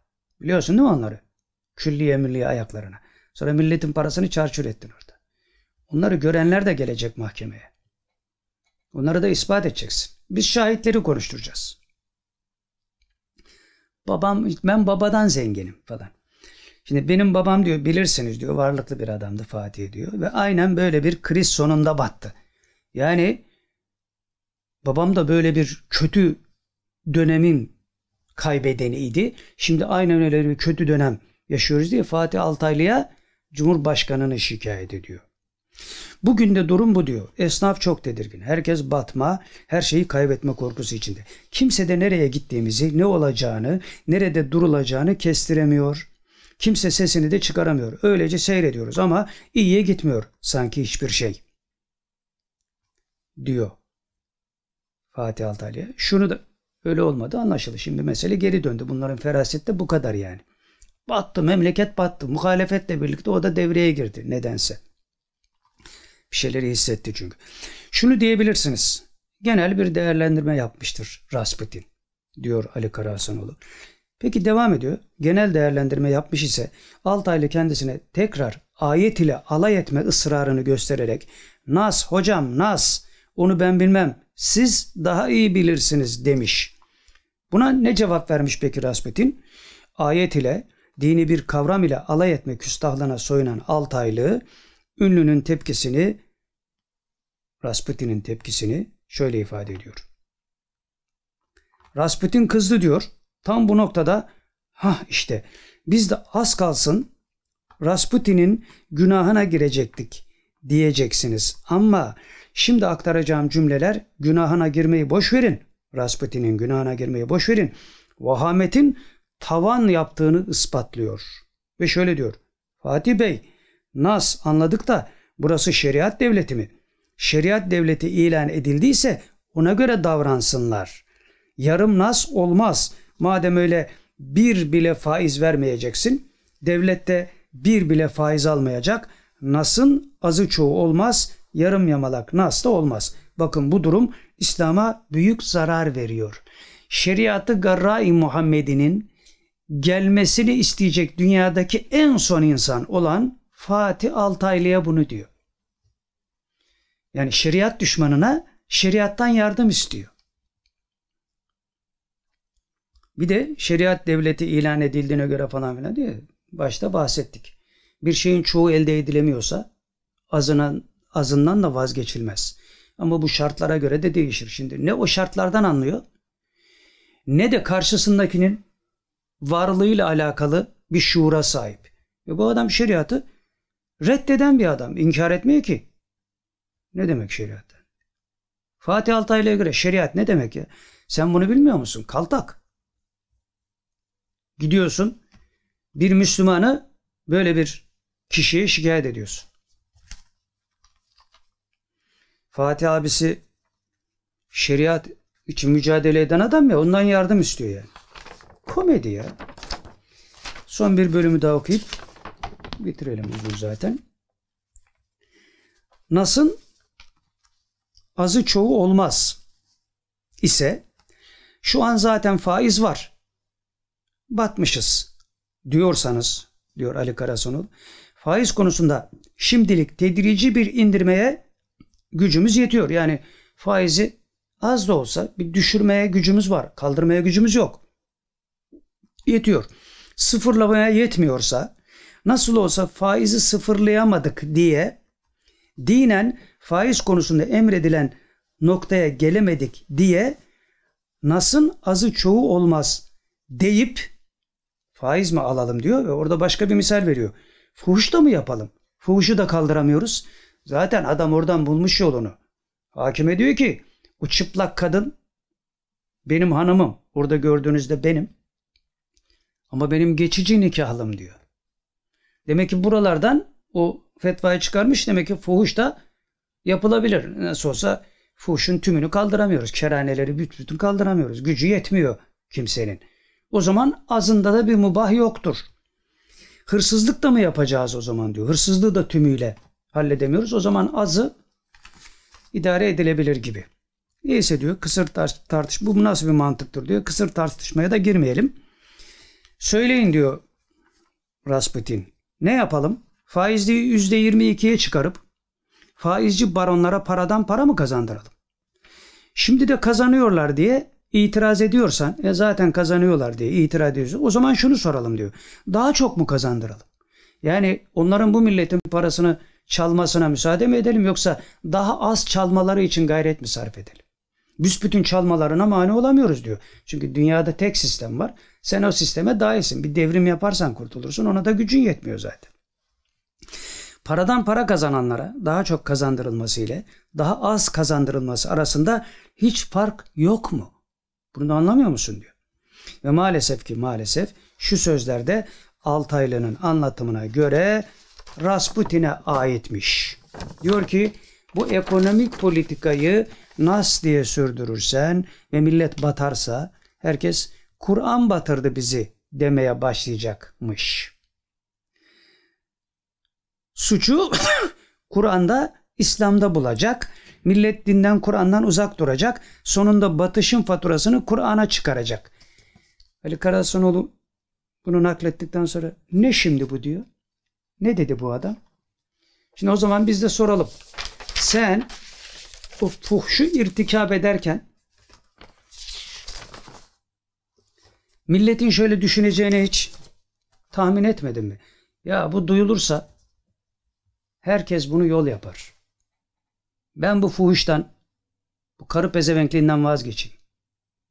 Niye demedin? Faiz de onun gibi bir şey yani. Fetvasını buldun değil mi? Estağfirullah. Ve men lem yahkum bima enzelallahu fe ulaike humuz. Bu ayetten çıkardığını söylüyorsun. Bunu da kim söylüyor? Efendi Hazretleri'nin vekillerinden biri. Seninle konuştuğu için söylüyor.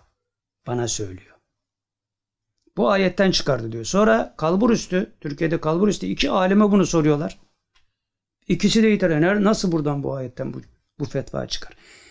Eğer bu ayetlerden çıkarmadıysan, başka bir yerden bulduysan onu izah et bu millete. Fakat bana ne demiştin?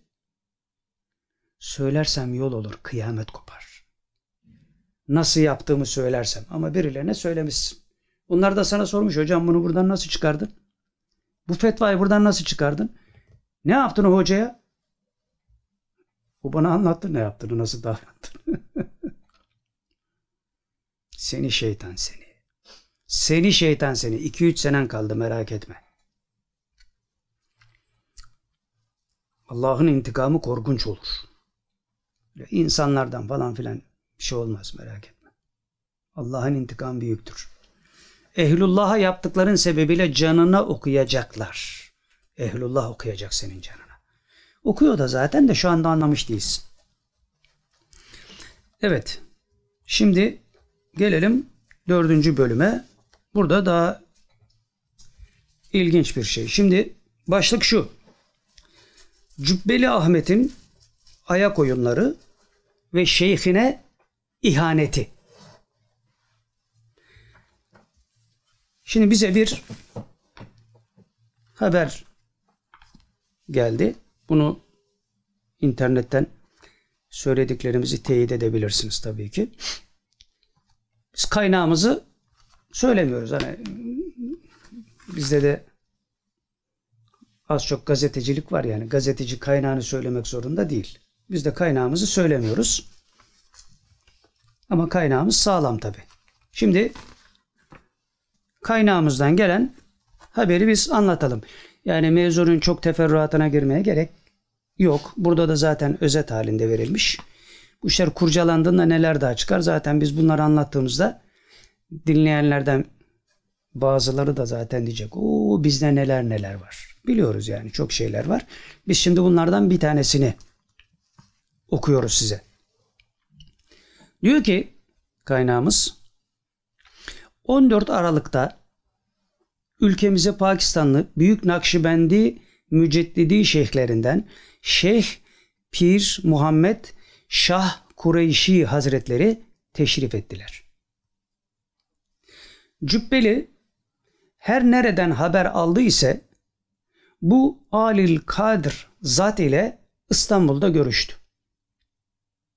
Şah Kureyşi Hazretlerine kendisini Şah Kureyşi Hazretlerine Şeyh Mahmud Efendi Hazretlerinin halifesi ve naibi yani temsilcisi olarak kendini tanıttı. Yani ben Mahmud Efendi'nin yegane temsilcisiyim demiş Burzat'a. Bu Pakistan'dan gelen Nakşibendi büyüklerinden Şah Kureyşi'ye. Kureyşi Hazretlerinden Nakşibendi tarikatında icazet ve hilafet talep etti. Aha. E sen daha geçen gün tarikat diye bir şey kalmadı dememiş miydin? Bir de milleti suçlamıyor muydun? Herkesten icazet istiyorlar. Herkes icazet topluyor diyor. Sen niye topluyorsun? Bir de ne adına? Hani bir hadistir, şudur budur. Öyle de değil. Kureyşi Hazretlerinden Nakşibendi tarikatında icazet ve hilafet talep etti. Fakat bak şimdi orada da ne oyun oynadı? Şeyh Hazretleri de kendisini meşayihten zannedip hüsnü zan ile kendisine Nakşibendi, Müceddidi ve Halidiye kollarından icazet ve hilafet yani şeyhlik verdi.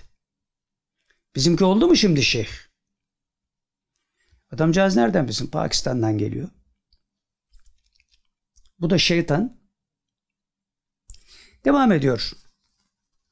Kaynağımız diyor ki Şeyh Kureyşi Hazretlerinin sayfaları yani internet sayfaları bu icazet olayını doğru şekilde duyurdu. Yani ne oldu ne bitti orada hem Hinduca hem de Arapça olarak kendi sitelerinde bu olay nasıl gerçekleşti bunu orada yayınladılar diyor.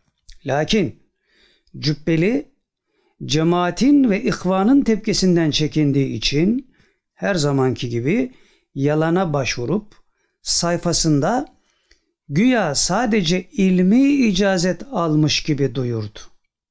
Sadece ilmi icazet aldım ondan gibi duyurdu. Yani bu şeyhlik mehlik hikayesini hiç karıştırmıyor. Çünkü feveran eder cemaat. Oysa Şeyh Hazretlerinin sayfalarındaki paylaşımlar incelendiğinde hakikat apaçık görünmektedir. Bu cübbeli nam kişi muhtemelen Mahmud Efendi Hazretlerinden sonra şeyhlik hayali kurmaktadır. Evet zaten babası söylüyor. Dinlettik onu biz. internette var. Yemin ederek söylüyor. Efendi Hazretlerinden sonra diyor benim oğlum şeyh olacak diyor. Ta 40 sene 50 sene önce hazırlanmışlar adamlar. Onun için icazet topluyor. Şimdi o icazetleri bir gün yayınlasa da ne kadar büyük adam olduğunu görsek yani. Hani herkese de bozuk atıyor. O herkes herkesten icazet alıyor. Sen niye alıyorsun? Şimdi şunu da Efendi Hazretleri'nin eserlerinde senin görmemen mümkün değil. Şimdi isteyen istediği gibi icazet alabilir. Kimseye karışamayız. Almasa da lazım. Fakat senin şeyhin senin şeyhin Risale-i Kutsiye şeylerinde isimli eserlerinde okuduğumuz eserlerden birinde diyor ki diploma peşinde koşmayın icazet peşinde de koşmayın. Allah yolunda koşun. Diploma için değil, icazet için değil, Allah için çalışın. Sen niye icazet toplayıp duruyorsun önüne gelenden? Niye şeyhinin söylediklerini yapmıyorsun? E daha önce de yapmamıştın da onun için. Bunu da kendin söylüyordun zaten. Bana şunu dedi yapmadım. Şunu dedi yapmadım. Bunu dedi yapmadım. Yapmadım yapmadım yapmadım. Ondan sonra ben Efendi Hazretleri ne diyorsa yapıyorum. Ve bu millette sana kanıyor. Lakin ledünni muhaverelerde söylenen şey yaşandığı için kanıyor. Ehlullah diyor ki bir an uyanır gibi oluyor insanlar sonra üstlerine bir örtü örtülüyor. Uyanamıyorlar diyor. Çünkü bunun vakti gelmedi. Bunun düşüşünün vakti gelmedi. Bunun için biz eminiz Allah'ın izni keremiyle. Büyüklerin ifadesiyle söylüyoruz tabi. Onlardan duyduğumuz için söylüyoruz. Bu düşecek. Ama düşünceye kadar bu haller devam edecek. Bu da yine Ehlullah'ın ifadesiyle bu cemaatin imtihanıdır. Bir kişi daha var. Bir isim daha var bununla birlikte. Bunların ikisi bu cemaatin imtihanıdır diyorlar. Sonunda göreceğiz ne olduğunu. Evet devam edelim. Kaynağımız diyor ki Şeyh Hazretleri'nin sayfalarındaki paylaşımlar incelendiğinde hakikat apaçık görülmektedir. Bu cübbeli nam kişi muhtemelen Mahmud Efendi Hazretlerinden sonra şeyhlik hayali kurmaktadır. Kendisinin Kadiri, Rıfai ve Şazeli meşayihlarından icazet topladığını duymuştuk Cübbeli'nin. Fakat bunlarla ortaya çıkması muhal olduğundan Şeyh Kureyşi gibi dünyada maruf ve meşhur bir Nakşibendi şeyhinin adına ortaya çıkıp postu sermeyi planlıyor. Onun için de Efendi Hazretleri'nin ölmesi lazım. Adam postu hazırlamış. O postu kafasına geçirecekler. O ayrı bir olay da onun farkında değil tabi. Öyle bir kafasına geçecek ki şoka girecek yani. O ayrı bir olay. Böyle bir şey planlıyor diyor şimdi kaynağımız. Yukarıdaki linklerden Hazret Pir Muhammed Şah hesabı bizzat Hazreti Şeyh'e ait. İnternette gönderdiği şey onlar bulunabilir. Onları da koyarız şeyden. Bu sayfalara İngilizce veya Urduca bu mevzu sual edilirse Cübbeli'nin yalanının aksi istikamette cevap verecektir. Orada göreceksiniz diyor bunun yalan söylediğini. Burada özel bir bölüm var. Bunu geçiyoruz. Şöyle bitirmiş. ilave bir malumat diye. Cübbeli Siirtli merhum Seyda Şeyh Müşerref'in mahdumu oğlu Asım Efendi'yi boşuna ağırlamıyor. Burada sübliminal bir mesaj var. Yani bu Şeyh Efendi'nin oğluna bu hürmet ediyor. Ona yağcılık yapıyor. Bir zamanlar şeye yaptığı gibi. Seyit Muhammed Hüseyin'iye yaptığı gibi. Şimdi onu hırsızlıkla suçluyor falan. Onlar da tabi cevap vermeye başladı. Bunun söylediklerinin hepsinin yalan olduğunu internette delilleriyle falan filan koydular. Tabi biz oralara karışmıyoruz. Burada bir subliminal mesaj veriyor diyor. Çünkü diyor yapışıp icazet aldığı Pakistanlı Şeyh Kureyşi var ya diyor. Bahsettiğimiz Şeyh Efendi. Şeyh Kureyşi Hazretleri Iraklı Nakşibendi meşayikinden Şeyh Abbas Hasani Efendi ile karşılıklı icazetleşmişlerdir. Yani o ona icazet vermiş, o da ona icazet vermiş. Bu Iraklı Nakşibendi Şeyh Abbas Hasani Efendi ile Şeyh Kureyşi birbirlerine şey vermişler diyor. Bu Irak'ta duyulmuş bir hadisedir. Irak'ta bilinir bu diyor. Şeyh Abbas Efendi yani bu icazetleştikleri zat işte bu Cübbeli'nin ağırladığı, pohpolladığı Asım Efendi'nin babası Seyda Şeyh Müşerref Hazretleri'nin halifesidir. Yani oradan bir kontak kurarak yerini sağlamlaştırıyor demek istiyor. Bilmem izah edebildim mi diye de kaynağımız mevzuyu bitirmiş. Tabi bu çok su kaldırır meseledir. Bu tür meseleler öyle meselelerdir. Bunların teferruatına çok fazla girmiyoruz. Şimdilik kaydıyla bu kadarla iktifa etmiş olalım. Yani bu adam bir gün inşallah bir müze kurar. İcazetlerini bizde görme şerefine nail oluruz. Cübbeli Efendi'nin şeyleri, diploması yok ama icazeti var yani. Onları da görürüz. Niye topluyorsa bunları. Yani onları da bir çıkıp izah etmesi lazım. Veya niye tarikatı bir taraftan inkar ederken artık tarikat kalmamıştır. Nurcu talebelere bunu anlatırken kime yağcılık yapıyorsun o da belli değil. Hani Said Nursi Hazretleri'nin söylediğini söylüyormuş gibi yapıyorsun. Said Nursi Hazretleri öyle bir şey yapmadı. Zaman ve mekan hususiyetlerine göre bir hakikati tespit etti. Onu anlatırken de tarikatı reddetmedi zaman dilimleri içinde hakikatlerin değişmesine dair bir şey söyledi. Sen öyle yapmıyorsun. Bir yandan icazet toplayıp tarikatın başına şeyh olarak oturma hevesindesin. Bu kadar icazet niye toplanır? Ve Nakşibendiliğe ait hilafeti niye istiyorsun ki? Ve onu kendi sitende niye yazmıyorsun ki? Gizli gizli hazırlık devam ediyor sende çünkü. Gizli gizli hazırlık devam ediyor. Etsin bakalım nereye kadar devam edecek. Göreceğiz. Evet şimdi ne kadar oldu? Bir buçuk. Bu uzun biraz hızlı gidelim. Evet şimdi şuradan başlayalım. 17 Kasım 2021 muhaberesi. Başlık şu. Fettoş zehirlenmiş. Soru şu. Fettoş zehirlenmiş. Bir mollası ölü bulunmuş. Cevap haber nereden? Soru internette iyi haber alan biri yazdı. Haber yayılıyor. Haberi Burak Bekiroğlu adında bir avukat yazıyor. Fettoş henüz ölmemiş, konuşma yetisini kaybetmiş diyor bu avukat. Ki Fettoşçuları çılgına çevirdi. Adam evin içinden haber verdi yani. Birkaç gün böyle adamlar deli oldu. Hatta telefonları toplamışlar. Sonra bakmışlar yine haber sızıyor. Bu sefer milletin saatlerini toplamışlar. Elektronik bir şey var mı diye falan. Öyle de manyaklaşmışlar yani FETÖ'şçüler. Evet. Cevap şu. Konuşma yetisi uzun zamandır yok. Yeni olmadı diyorlar. Yani FETÖ'ş şimdi zehirlendi de falan değil. Uzun zamandır konuşma yetisini kaybetmiş bu. Dangalak Spor'un sol açığı.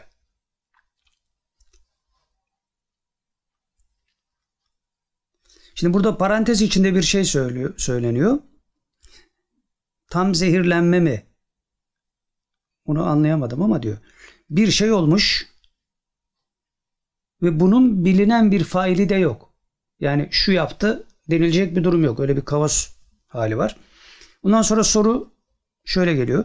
İşleri kim idare ediyor? Yani şu anda FETÖ'şün işlerini, yaptığı işleri kim idare ediyor? Cevap şu. En yakınındakiler. Soru şu.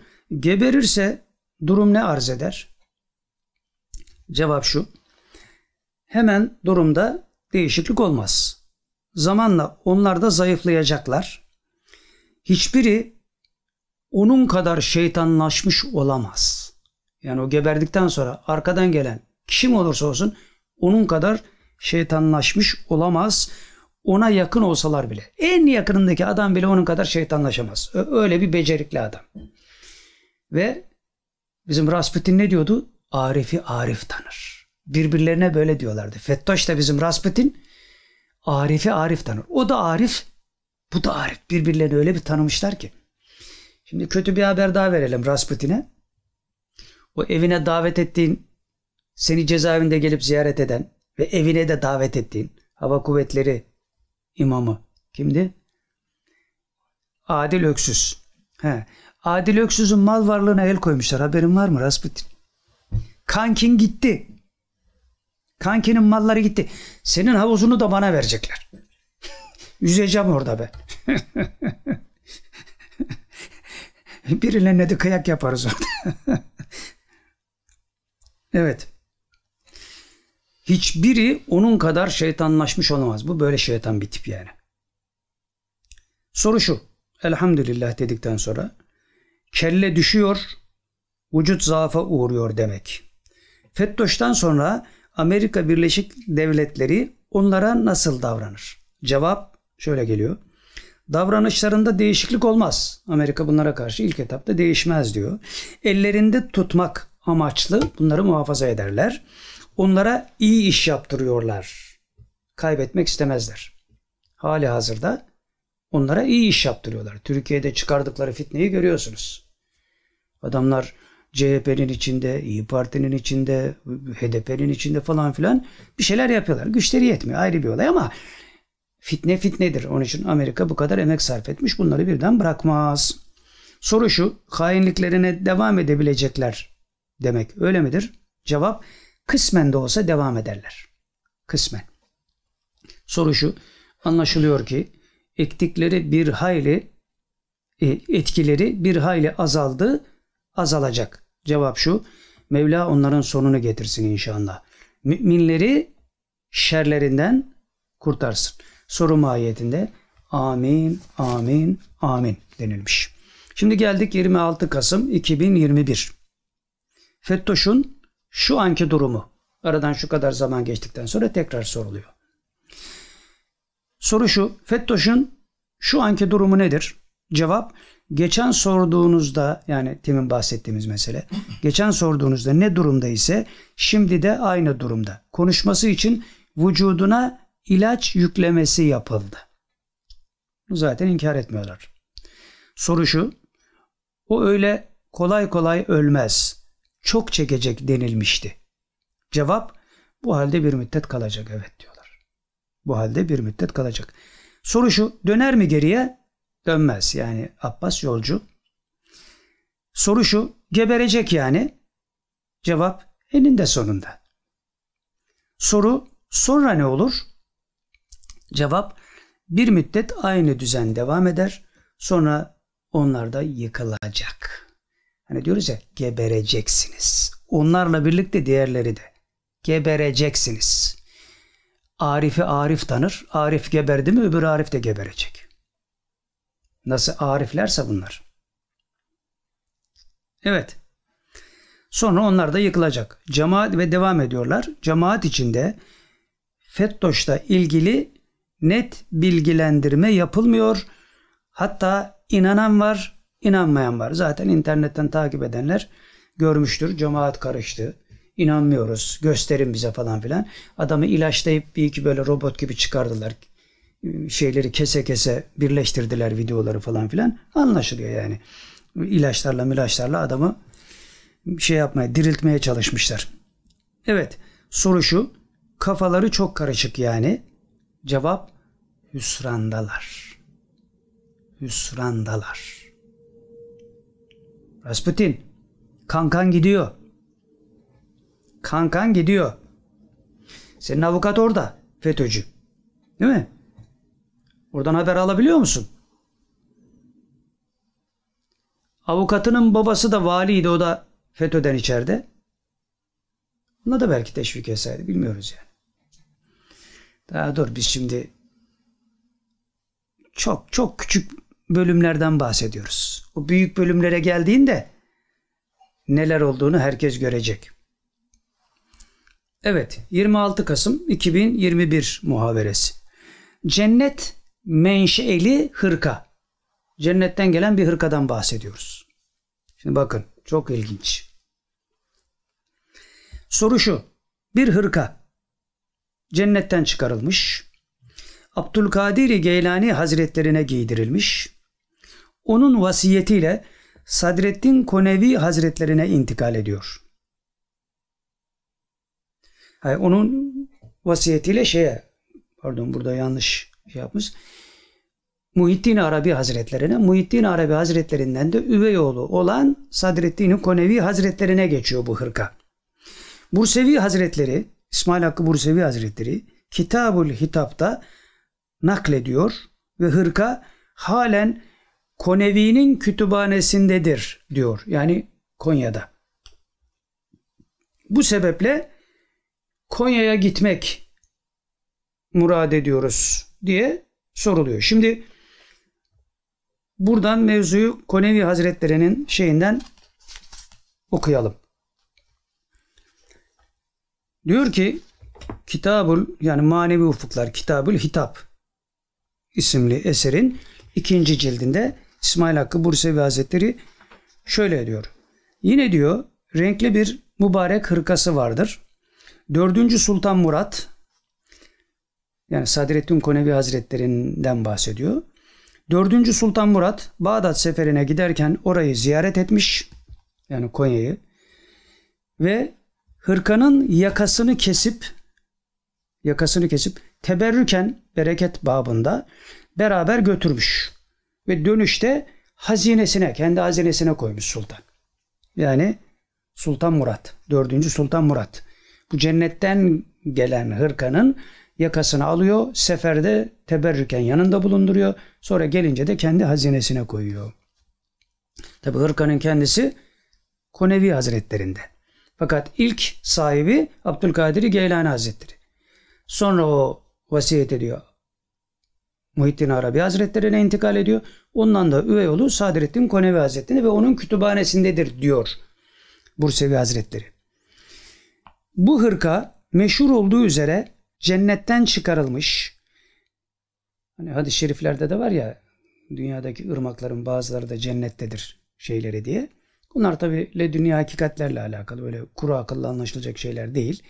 Ki hadisler zaman üstü mana ifade ediyor. O gözle bakmak lazım dediğimizde de böyle şeyler anlaşılmıyor. Onun için hatırlatıyoruz onları.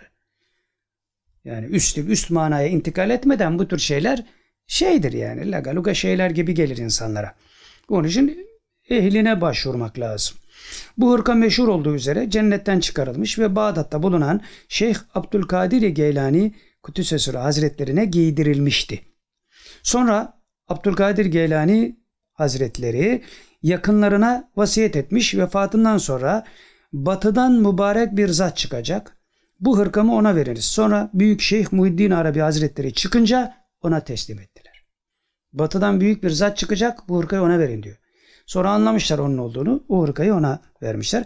O da yani Muhittin Arabi Hazretleri de Şeyh Sadreddin Konevi Hazretlerine verdi. Onlar da kendi kütüphanesine bıraktı. Halen orada bulunmaktadır. Bu tabi 3 asır önce söylenmiş bir şey. E böyle bir şeyi duyunca insan hevesleniyor tabi. Cennetten gelen bir hırka. Yani kim görmek istemez falan. Şimdi bu anlatıldıktan sonra bunu soru olarak kabul edelim. Cevap şöyle geliyor.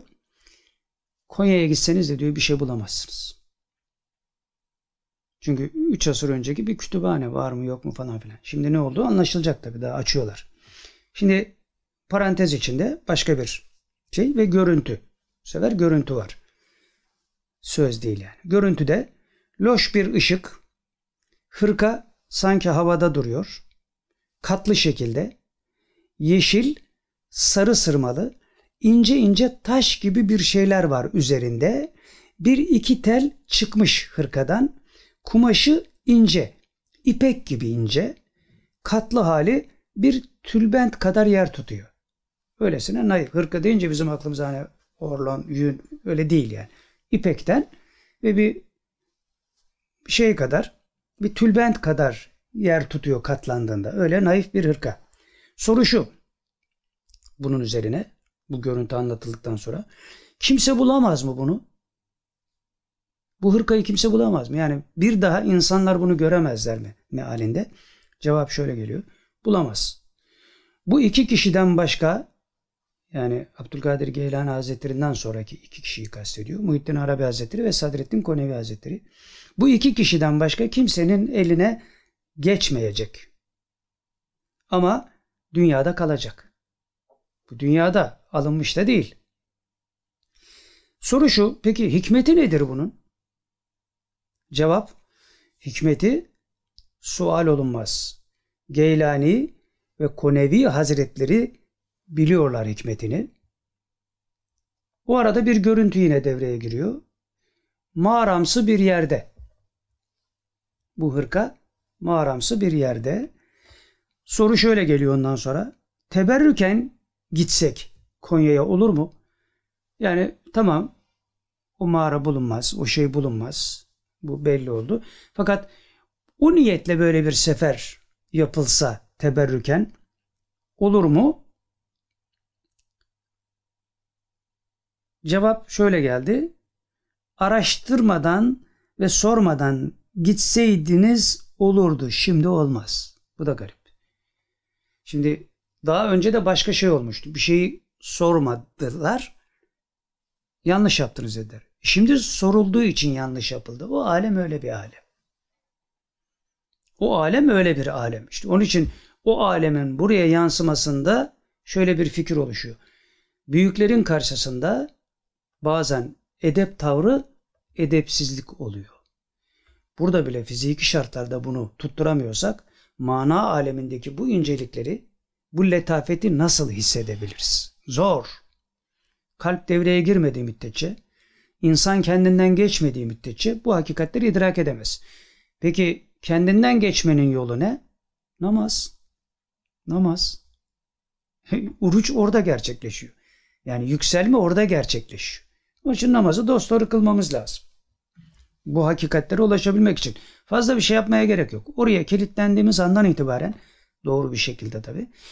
Onun teferruatı da kendi kendine hasıl oluyor zaten. E sadece namazda mı? Hayır sadece namazda değil. Yükseliş orada gerçekleşiyor. Bize miraç olarak o bırakıldı. Başka bir şeyimiz yok biz. Onun için tarikat dersini seyri sülükünü ne yaparsın? Namazı dosdoğru kılabilmek için. Onun için veli diyor ki tasavvuf büyüğü. Tarikatta yapılan her şey namazı dosdoğru kılabilmek içindir. Bitti. Tarikatta şu var, tarikatta bu var bilmem ne falan. Geç. Namazı dosdoğru kılabilmek içindir. Dosdoğru kıldığın andan itibaren de bu bahsedilen hadiseler zuhur eder. Evet, yine bir görüntü. Hırkanın yanında büyük bir yılan var. Çöreklenmiş vaziyette. Soru, koruma mı? Bu yılan koruma mı? Cevap, evet, görevli. Gözleri açık, kırpıştırarak bırakıyor, bakıyor. Çöreklenmiş ama başı dik. Böyle çöreklenmiş ama başı havada o hırkayı bekleyen bir yılan. Soru şu. Şu anda ondan istifade etmenin yolu var mıdır? Yani bu hırkadan şu anda istifade edebilir miyiz? Diyor ki bu özel kişiler için bir şey söylüyorlar. Bu özel kişiler için. Bunu söylemeyin. Bilmesi gereken biliyor yani bunu. Yani burada sohbette söylenmesine müsaade edilmedi. Özel bazı kişilerle alakalı evet faydası var hem de çok büyük faydası var. Müthiş faydası var. Ama böyle de bir emir var. Onun için oraya geçiyoruz. Yine 26 Kasım 2021 Metaverse bu son zamanlar çok konuşulan hani insanları hayal aleminde şey yapacaklar ya. Metaverse hayal ilmi veya artırılmış sanal gerçeklik olarak. Hayal ilmi ve artırılmış sanal gerçeklik. Şimdi Muhittin Arabi Hazretlerinden naklediyoruz ya. Bir müridin, bir Müslümanın yegane malzemesi vehim ve hayaldir. Yani vehmetmek, düşünmek ve hayal etmektir. Sen adam gibi hayal etmezsen metaverse seni hayal ettirirler. Sanal gerçekliği artırırlar, rüyada yaşatırlar seni. Sen tarikatı inkar et. Bak metavers tersinden tasavvuf. Hayal haznenin zengin olsun diyor Muhittin Arabi Hazretleri. Sen meta bir de hemen Metaverse bizi mahvedecek şöyle olacak. Hiç kimsenin kimseyi mahvedeceği bir şey yok ya.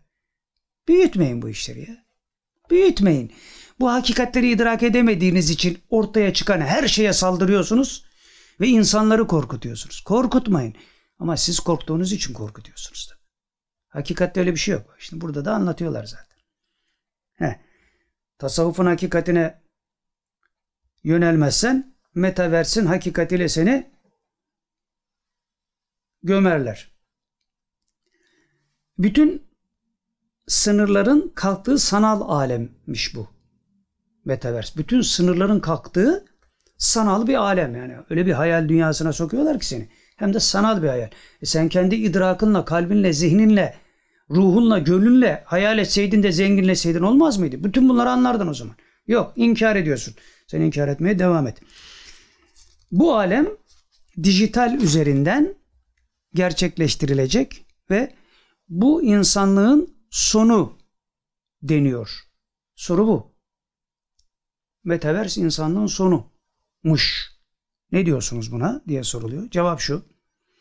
Bunun tekniği yani bu Metaverse'in tekniği Telegram gibi değil. Yani zihin kontrolü gibi değil. Vücuda bir şey gönderilmiyor. Yani sinyal, minyal falan filan şeyleri var ya. Vücuda bir şey gönderilmiyor. Dinleme yoluyla dinleme yol yani müzik dinliyorsun falan filan ya. Dinleme yoluyla uygulamak istediklerine dinletiyorlar bunu. Onlar dinletiyorlar. Uygulaması 2-3 kişi üzerinde oldu ama yeryüzünde bunu 2-3 kişi üzerinde denediler ama yayılmadan kalkacak. Allah müsaade etmiyor. Yayılmadan kalkacak. Ya falan filan işte. Ya Allah Celle Celal ne derse olur. Sen Müslüman değil misin ya? Müslüman değil misin sen? Kün feyekün. Ol dedi mi olur. Bitti. Ol dedi mi olur hikmetini bilen de ehlullah olduğuna göre onlar da böyle dediğine göre ne konuşuyorsun sen? Ne konuşuyorsun? Sana program lazım. Program yapman lazım yani senin. Doldurman lazım. Onun için e, program 1, 3, 5 falan filan derken söyleyecek bir şey kalmıyor. Başlıyorlar sapıtmaya. Abuk subuk şeyler söylemeye. Milleti korkutuyorlar. Milleti Başlıklarda müthiş. Bunu okumayan yanar. Yok ya. Bunu söyleyen de yanar. Unutma. Bunu söyleyen de yanar. Milletin duygularıyla oynamayın. Ha, metaverseymiş bilmem neymiş falan filan. Dinleme yoluyla yani uygulamak istediklerine dinlettiriyorlar. Uygulaması 2-3 kişi üzerinde oldu ama yayılmadan kalkacak ve devam ediyorlar. Dinlenen yani dinlettirilen şey kulakla olmuyor. Halbuki kulakla dinlenir. Başka nereyle dinleyeceksin ki? Kulakla olmuyor. Çıplak ses değil. Yani bir müzik açmak gibi de değil. Bir müzik açarsın oradan senin kulağından girer müzikle. Bu 25. kare dedikleri görüntüde olduğu gibi sesle de yapıyorlar. Zihin kontrolünde de bu var zaten. Devam ediyorlar. Sübliminal mesajın başka bir versiyonu bu. Sübliminal mesaj veriyorlar ya. Bu onun başka bir versiyonu. Biraz daha ilerletilmiş hali demek istiyorlar. Kulak duymuyor ama kulak duymuyor ama duyma yoluyla etki altına alıyor. Şimdi bak zihin kontrolünde Telegram'da ne vardı? Birine yapıyorlar şimdi kumandan hazretlerine bizim yanımıza yapıyorlar. Sesi o duyuyor biz duymuyoruz. Ona gönderiyorlar sesi. Bize de soruyor. Şöyle bir ses duyuyor musunuz? Böyle tıs gibi bir ses. E, duyuyoruz diyoruz mesela e, su borularından. Ya onu ben de duyuyorum diyor. Ondan bahsetmiyorum. Onun haricinde bir ses duyuyor musunuz diyor. E, biz duymuyoruz. Ses yoluyla istedikleri insanı hedef olarak tayin edip onun zihnine giriyorlar. Bu başka bir şey. Burada bahsedilen de bunun daha farklı bir şeyi. Kulak duymuyor ama duyma yoluyla etki altına alıyor. Yani duyma yoluyla sen duymadığın halde seni etki altına alıyor. Öbüründe duyuyorsun. Yani Telegram'da duyuyorsun. Bunda duymuyorsun. Böyle garip bir şey. Ve devam ediyorlar. Kulaktan direkt beyne hükmediyorlar. Yani kulağın işitmesiyle ilgilenmiyorlar. Onu aşıyorlar. Onun için dinlemeyle, kulakla alakalı bir şey yok. Ama kulak yoluyla direkt beyne ulaşıyorlar. Beyne hükmediyorlar. Telegram devam ediyorlar. Telegram bunun yanında biraz eski kalıyor. Hani bana telegram yapacaklar falan filan diyenler korkmasın yani o eski de artık. Biraz eski kalıyor. Bu diyor daha gelişmiş. Bu metaverse daha Telegram'ın bir aşama daha ötesi. Ve devam ediyorlar. Telegram'da zihin kontrolü var. İşte cümle burası zaten. Telegram'da zihin kontrolü var. Bunda beyin kontrolü. Telegram'da zihin kontrolü, bunda beyin kontrolü. Şimdi diyeceksiniz ki beyin, zihin beyinde değil mi? Şimdi orayı da ifade ediyorlar. Telegram'da zihin kontrolü var. Bunda beyin kontrolü. Direkt beyinle ilgileniyorlar. Yani birinde zihnin tezahürlerine müdahale var. Zihin beyinden neşet ediyor ya. Zihnin tezahürleri var. Birinde ona müdahale ediliyor. Yani telegramda zihnin tezahürlerine müdahale ediliyor. Diğerinde ise direkt beynin kendisine tezahürü olan zihne değil, direkt beynin kendisine. Böyle melonca bir şey yani. Evet. Burada da bitmiş oluyor. Şimdi gelelim çok ilginç bir mevzuya. 26 Kasım 2021. Jean d'Arc. Bunu duymuşsunuzdur. Fransızların milli kahramanı. 16 yaşındayken bu kızcağız ordunun başına geçip Fransa'yı kurtarıyor. Bir sürü hikayesi var. İnternette bulabilirsiniz. Sonra kızı asıyorlar. Asmalarının sebebi de burada anlatılıyor. Şimdi onunla alakalı bir soru sorulmuş. 15. asırda yaşamış Jean d'Arc. Ordunun başına geçiyor Fransa'da. İlginç kişiliği var. Okuma yazma bilmiyor. Kulağına sesler geliyor. Fransa'yı kurtar diye. Kimdir bu? Bu kız ne manaya geliyor? Cevap şu. Atılgandı. Cesurluk vardı ve korkmayı bilmiyordu. Korku diye bir şey bilmiyormuş. Yani korkma duyguları körelmiş demek. Öyle bir tip. Soru şu. Bu durum o kadar işi başarmasına sebep olabilir mi? Yani atılgan olması, cesur olması, cesur, korkusuz olması bu kadar işi başarmasına sebep olabilir miydi? Yani böyle insanlar çok yeryüzünde. Onlar yapamıyorlar. Bu nasıl yapmış? Cevap şu. Bu durum o kadar işi başarmasına sebep olabilir mi? Cevap aklı çalışıyordu. Sürekli bir enerji vardı kendisinde. Sürekli hiç durmayan, uykuda dahil bir enerji varmış kendisine. Böyle bir hali var. Onun üzerine şöyle bir soru soruluyor. O insanları nasıl ikna etti? 16 yaşındayken Fransız ordusunu nasıl ikna etti? Devleti nasıl ikna etti? Cevap şu. Kabiliyetli idi. Ekibi de yoktu. Yalnızdı. Soru şu. E sonra niye asıldı? Hile ile asıldı diyor. Hile yaptılar. Kıskandılar demek ki. Hile yaptılar. Soru şu kim yaptı hileyi? Düşmanları. Düşmanları çoktu. Ona en zor geceler gelirdi. En son en zor geceleri yaşarmış. Kendini hapsolmuş gibi hissederdi. Yani sürekli hareket etmek istediği için gece çıkamazsın tabii o zaman şimdiki gibi de değil. Işık mışık yok. Geceleri yani çıl, çıldırma noktasına geliyor demek. O kadar hararetli, hareketli bir insanmış. Soru şu. Yani cinleri falan yok öyle mi?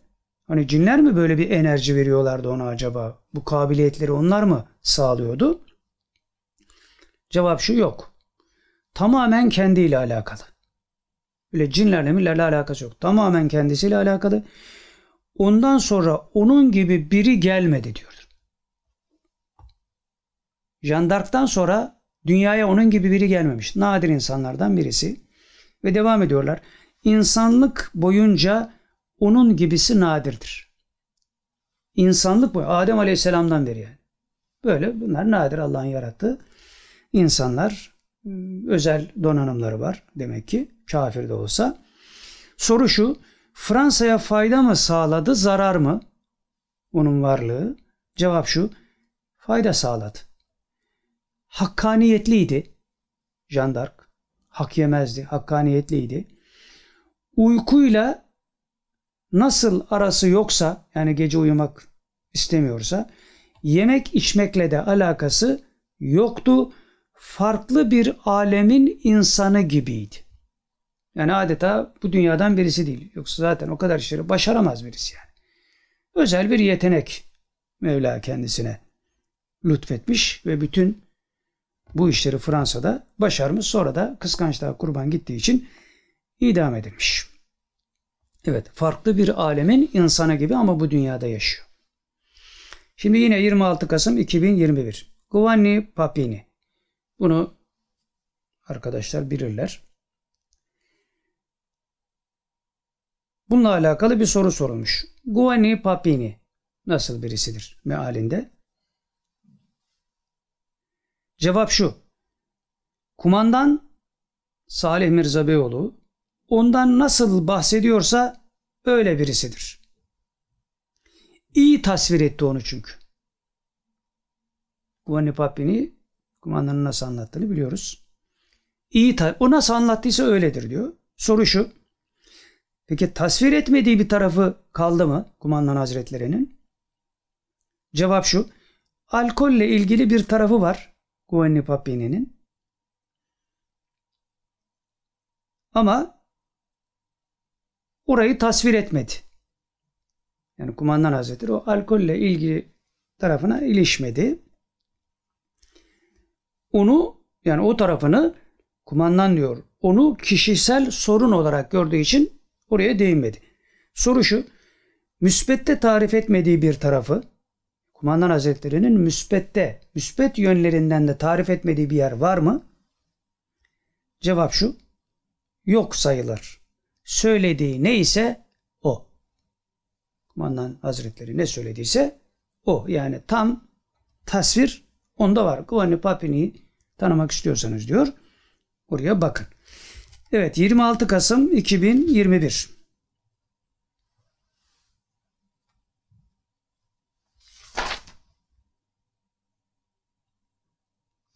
Şimdi burada bir isim zikredelim yine. Abdurrahman Dilipak'tan bahsediliyor. Başlıkta şu. Boş konuşanlar. Diyor ki şimdi Abdurrahman Dilipak. Kapana kısıldık. Artık geri dönüşü yok. Diyor ve ümitsizlik aşılıyor millete. Bunun gibi başkaları da var. Nedir bunların durumları? Yani bu, bu kişileri nasıl tasvir etmemiz lazım? Nasıl tahlil etmemiz lazım? Cevap şu. Manevi bir haber alamadıklarından bilimsel olarak ne kadar biliyorlarsa. Yani üst dil, üst mana istikametinde, ledünni hakikatler çerçevesinde bir şeylere el atacak güçleri olmadığı için dünyanın bu kargaşasında onların da kafası karışık demektir. Ama gazete yazdı. Eskiden öyle derdik. Bir şey söylüyorsun. Yok ya olmaz. Vallahi billahi gazete yaz. Sonra gazetelerin ne olduğunu anlayınca tabii uyandık da çok geç oldu. Evet devam ediyor. Soru şu. Faydaları veya zararları nedir? Abdurrahman Dilipak ve onun gibilerini yani onları soruyorlar. Cevap şu. Ne fayda ne zarar. Lay lay lom yani.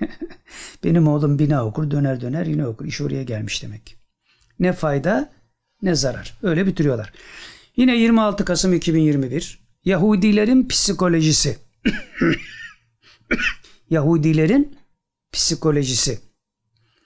Şimdi burada çok kısa geçiyor ama Hristiyanların psikolojisine geldiğimizde onun sonunda Yahudilerle ilgili de bir şey söyleniyor. Önce Yahudilerin bölümüne bakalım. Yahudilerin psikolojisi nedir? Cevap şu. Orta derecedeler. Ne mutlu yani ne umutlu ne umutsuz.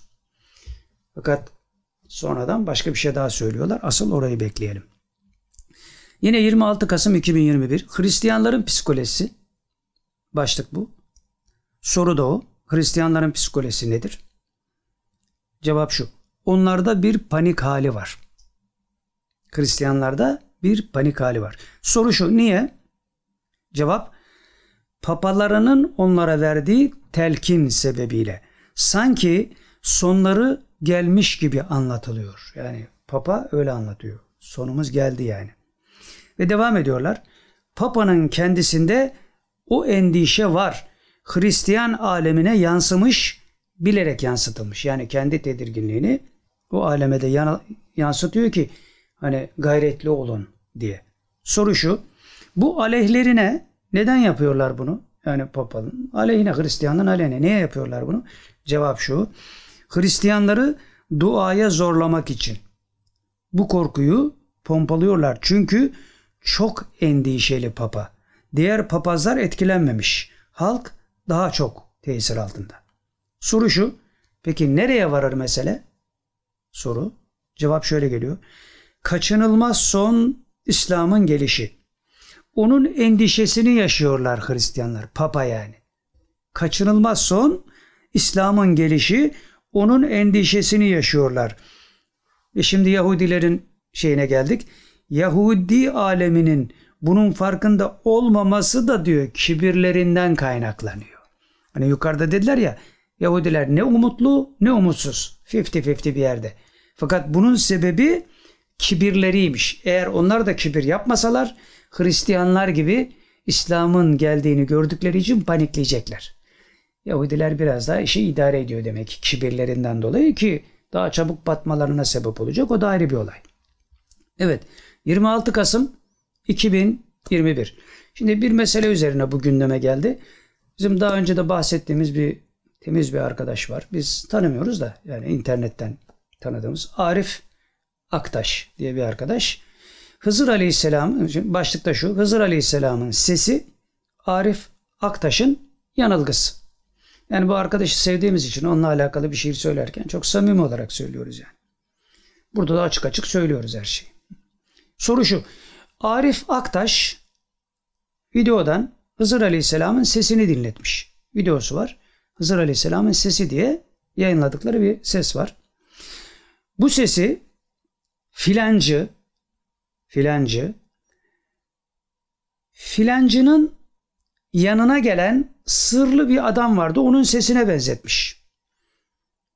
Ses kimin ve ayan olmasındaki hikmet nedir? Yani bu ses gerçekten Hızır Aleyhisselam'ın sesi mi yoksa o sesini benzettiğimiz o zatın sesi mi? Ona benzetti çünkü birisi. Bunu öğrenmek için böyle bir soru soruluyor. Cevap şu. Ses o sırlı adamın sesiydi. Yani Arif kardeşimiz yanılmış. için yanıldığını da söylüyorlar. O sırlı adamın sesiydi. Hızır Aleyhisselam'ın sesi değil. Bu kişi zaman zaman ortaya çıkabiliyor. Yani bu sırlı adam zaman zaman ortaya çıkabiliyor ki bir hadisede de çıkmıştı bildiğimiz bir mevzu. Hızır Aleyhisselam değil yani o. Darda kalanlara yetişiyor. Bu da Hızır Aleyhisselam gibi darda kalanlara yetişiyor. Ricaldendir. Ricalül gayb taifesindendir. İsmi Hüseyin'dir. Yaşı belli değildir. Bu kişinin. Soru şu. Peki Arif Aktaş neden yanıldı? Niye yanılıyor? Karıştırıyor burada meseleyi. Yani Hızır Aleyhisselam zannı nasıl oluşuyor demektir. Cevap şu. Bu tür şeyler genelde Hızır Aleyhisselam'a bağlanır. O da buradan hareket ediyor. Yani böyle bir şeye ulaşmış ama genelde böyle şeyler Hızır Aleyhisselam'a atfedildiği için o da oraya atfetmiş. Onun için yanıldı diyor. Tam araştıramamış. Yani işin köküne kadar gidememiş. Burada Arif'i uyarmak için de bir şey söyleniyor. Araştırsa da diyor Arif'in donanımı yeterli değil. Onun için yine isabet edemez. Yani daha donanımlı olması lazım. Çok iyi niyetli. İslam için gayret eden birisi öyle görünüyor. Yani insanlar anlaşılıyor zaten. internette kim çakal kim değil anlıyorsun yani 3-5 şeyden sonra. Bu temiz bir arkadaş. Onun için açık açık da söylüyoruz biz. Sevdiğimiz için. Araştırsa da diyor donanımı olmadığı için bunları tespit edemez yanılır. Burada da yanılmış diyor. Şimdi şöyle bir soru. İyi biri demişlerdi daha önce bu Arif Aktaş için. Hani öyle değil midir? Ee, cevap şu. E, kötü demiyoruz ki diyor. O, kötüdür mealinde söylemiyoruz bunları. Donanımı yok. Onun için yanılabilir diyoruz ve yanılmıştır diyoruz. Kötü demiyoruz. Lakin bu konuda bilgisi, ilmi biraz zayıf. Yani daha çok gayret sarf etmesi lazım. Bu yanılgılar ondan yaşıyor diyorlar. Arif Aktaş kardeşimize de buradan bunları duyurmuş olalım. Kendisine de selam edelim. Evet, yine 26 Kasım 2021 Türkiye ekonomisine dolar darbesi. Şimdi bu doların 17'lere çıktığı dönemde ki muhavere. Sonra iş değişti. Soru şu. Türkiye'nin ekonomik durumu ne olacak yani? Cevap şu. Doların yükselmesinde doların yükselmesinde yükseltenler fevri davrandılar. Fevri davrandılar. Yani yanlış yaptılar. Hata ettiler diyor. Ve devam ediyorlar. Doların bu kadar yükselmesi sonlarının sonlarının yakın olduğunu gösteriyor. Yani dolar çıkarken herkes panikledi ya. Yok. Bunlar son barıtlarını kullanıyorlardı. Bak daha dolar düşmeden önce söylenen şeyler. Sonlarının yakın olduğunu gösteriyor diyor doların yükselmesi. Daha nereye kadar para basacaksın? Ve devam ediyorlar. Ekonomiden yana hükümet ve Erdoğan, Cumhurbaşkanı Erdoğan rahat, endişeli değiller. Zaten sonra açıkladı. Ne yaptığımızı biliyoruz, ne yapacağımızı biliyoruz diye şey yaptı. Sonra da tokatı bastı bunlara. Nevleri döndü. Şimdi bir daha ne yapacaklar? Bundan sonra ne yapacaklar? O da söyleniyor. Evet, rahat ve endişeli hükümet ve Erdoğan rahat, endişeli değiller. Şimdi parantez içinde başka bir haber. Ekonomik duruma karşı Erdoğan'ın B planı var. Uygulamaya geçmek için zaman kolluyor. Bu planı yanındakilerden bir kişi biliyor. Kim olduğunu şu anda ben de bilemiyorum diyor. Bir kişi biliyor. Bu da meçhul.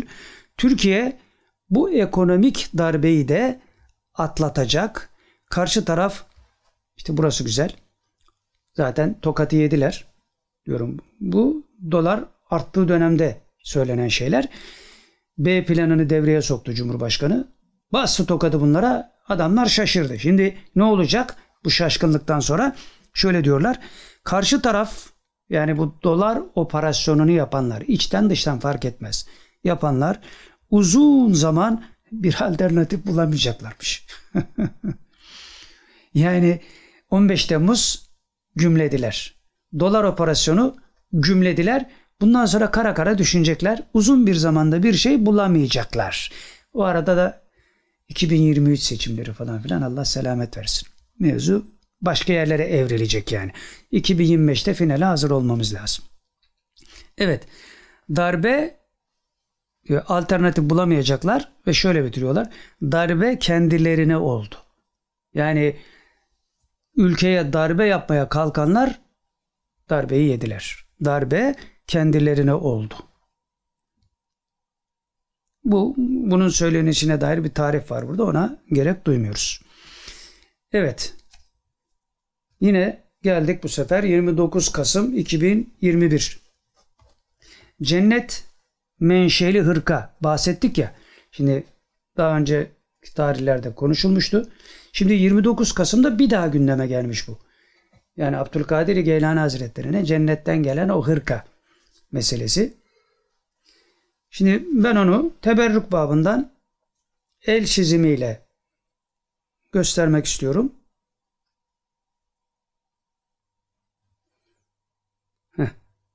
Şimdi ben bunu teberrüken göstermek istiyorum. Yani birinin çizdiği, elle çizdiği bir şey. O hırkanın kendisi değil. Tarif edilene göre çizilmiş halini şimdi göstereceğim. Burada belki okumanız zor olacağı için şimdiden anlatıp ondan sonra göstereyim. Yakasız bir hırka.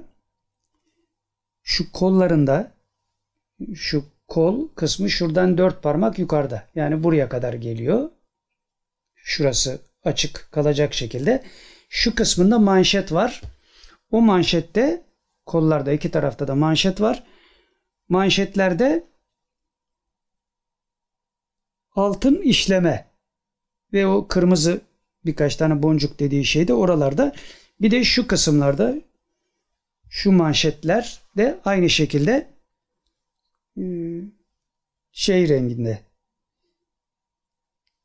altın işleme hırkanın diğer kısmı ise cennet yeşili renkte. Şimdi onu da şöyle göstereyim.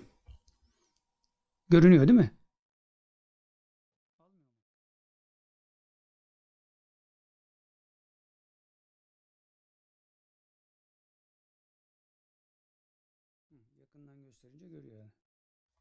Tamam mı?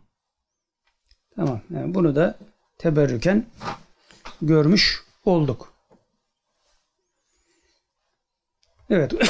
Kollar bileklerden dört parmak yukarıya gelecek şekilde kısa gibi.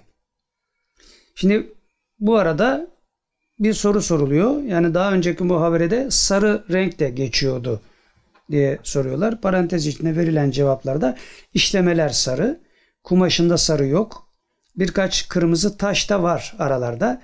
Kumaş çok ince, ipek. Bu arada başka bir soru soruluyor. Boyu bele kadar mı, dizlere kadar mı? Hani biraz daha uzun cübbe gibi mi falan. Verilen cevap şu. Bel, diz arası. Yani uzun hırka gibi basenlerde. Böyle bir tarif var. Evet. 21 Aralık Kasım'dan Aralık'a geçiyoruz. 21 Aralık 2021.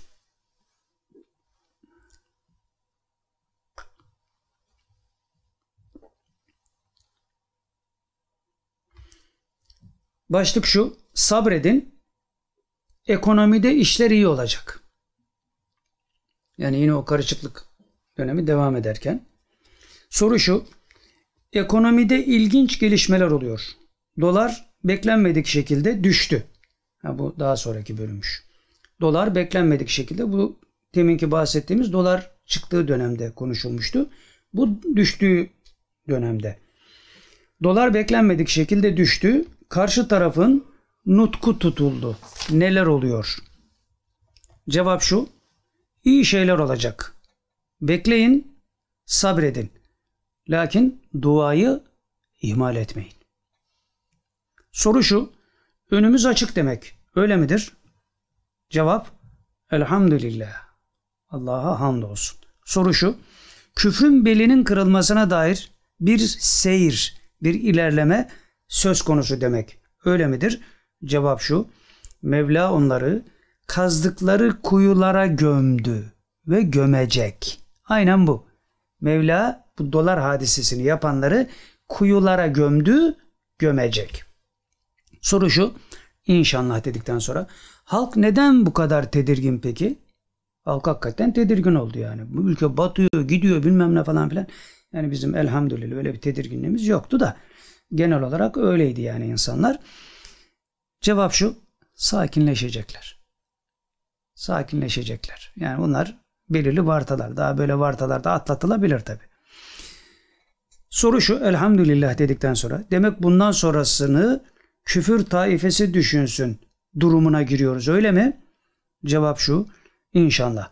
Mevla istikrarımızı artırsın. Soru mahiyetinde amin inşallah denilmiş.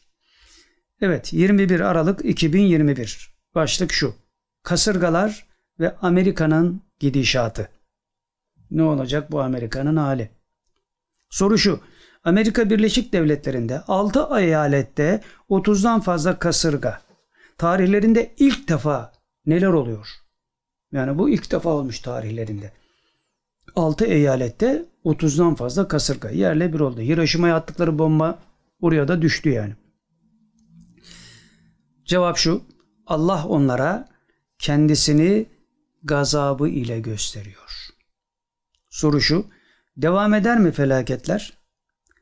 Cevap. O bitse başkası başlar. Bu ara ara böyle devam eder. Yani Amerika'nın kurtuluşu yok. Soru şu. İbret alma ihtimalleri peki yok mu? Cevap hiç yok. Hiç yok kefere tayfesin. Fakat şöyle diyorlar devamında.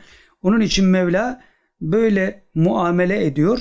Belki aralarında uyananlar olur diye. Yani öyle topyekun bir iflah mümkün değil. Ama aralarda belki uyananlar olabilir diye Mevla bu cezai müeyyideyi onlara veriyor. Soru şu. Bir Amerikalı araştırmacı Amerika'da iç savaş ihtimali yüksek diyor. Olur mu böyle bir şey? Cevap bir karışıklık olur ama savaşa kadar gider mi? Bakalım. Bakalım gider mi? Bir karışıklık olacak. Soru şu. Trump son başkan denilmişti. Onun geri dönme ve ortalığı berbat etme ihtimali var mı? Cevap şu. o işler değişti diyor. Evet öyle söylemiştik, söylemiştik ama diyor. Zaman ve mekan şartlarına göre bazı şeyleri hatırlatıyorlar böyle. O işler değişti. Karışık diyor şimdi. Bazı ihtimaller var ama bir şey demek erken. Yani öyle bir şey olacağına dair alametler vardı. Sonra işler değişti. Biraz farklı bir karışıklık oldu. Şimdi diyor bazı ihtimaller yine var ama şu anda bir şey söylemeyelim diyor. İleride bakacağız Trump'ın hareketlerine göre, Amerika'nın durumuna göre falan. Soru mahiyetinde tamam inşallah denilip bitirmişler. 21 Aralık 2021 başlık şu. Güneşte patlama. Bu da çok konuşuluyor. Güneşte patlama olacak, şöyle olacak, böyle olacak falan filan. Soru güneşte bir patlamadan bahsediliyor. Nedir? Cevap direkt, net ve kesin. Bunu atlayın. Bunu geçin.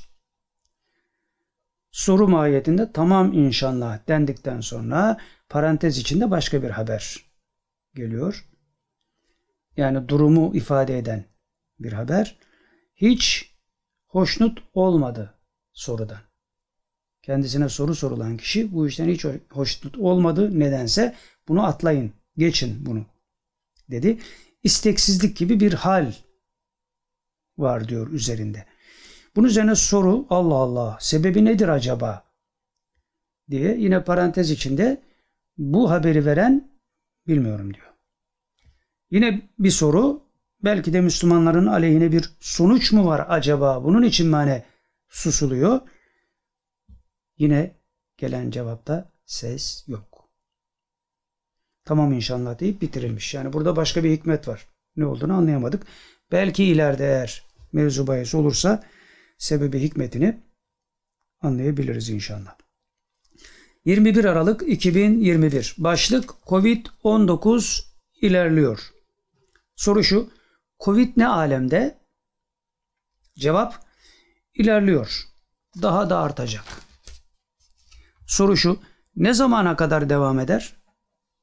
Cevap bir vakit demeyelim. Sonra şüphe uyandırıyor. Yani bu meselelerde tarih verildiğinde var söylediniz de işte ya falan filan diye herkes kendi kafasına göre takılıyor.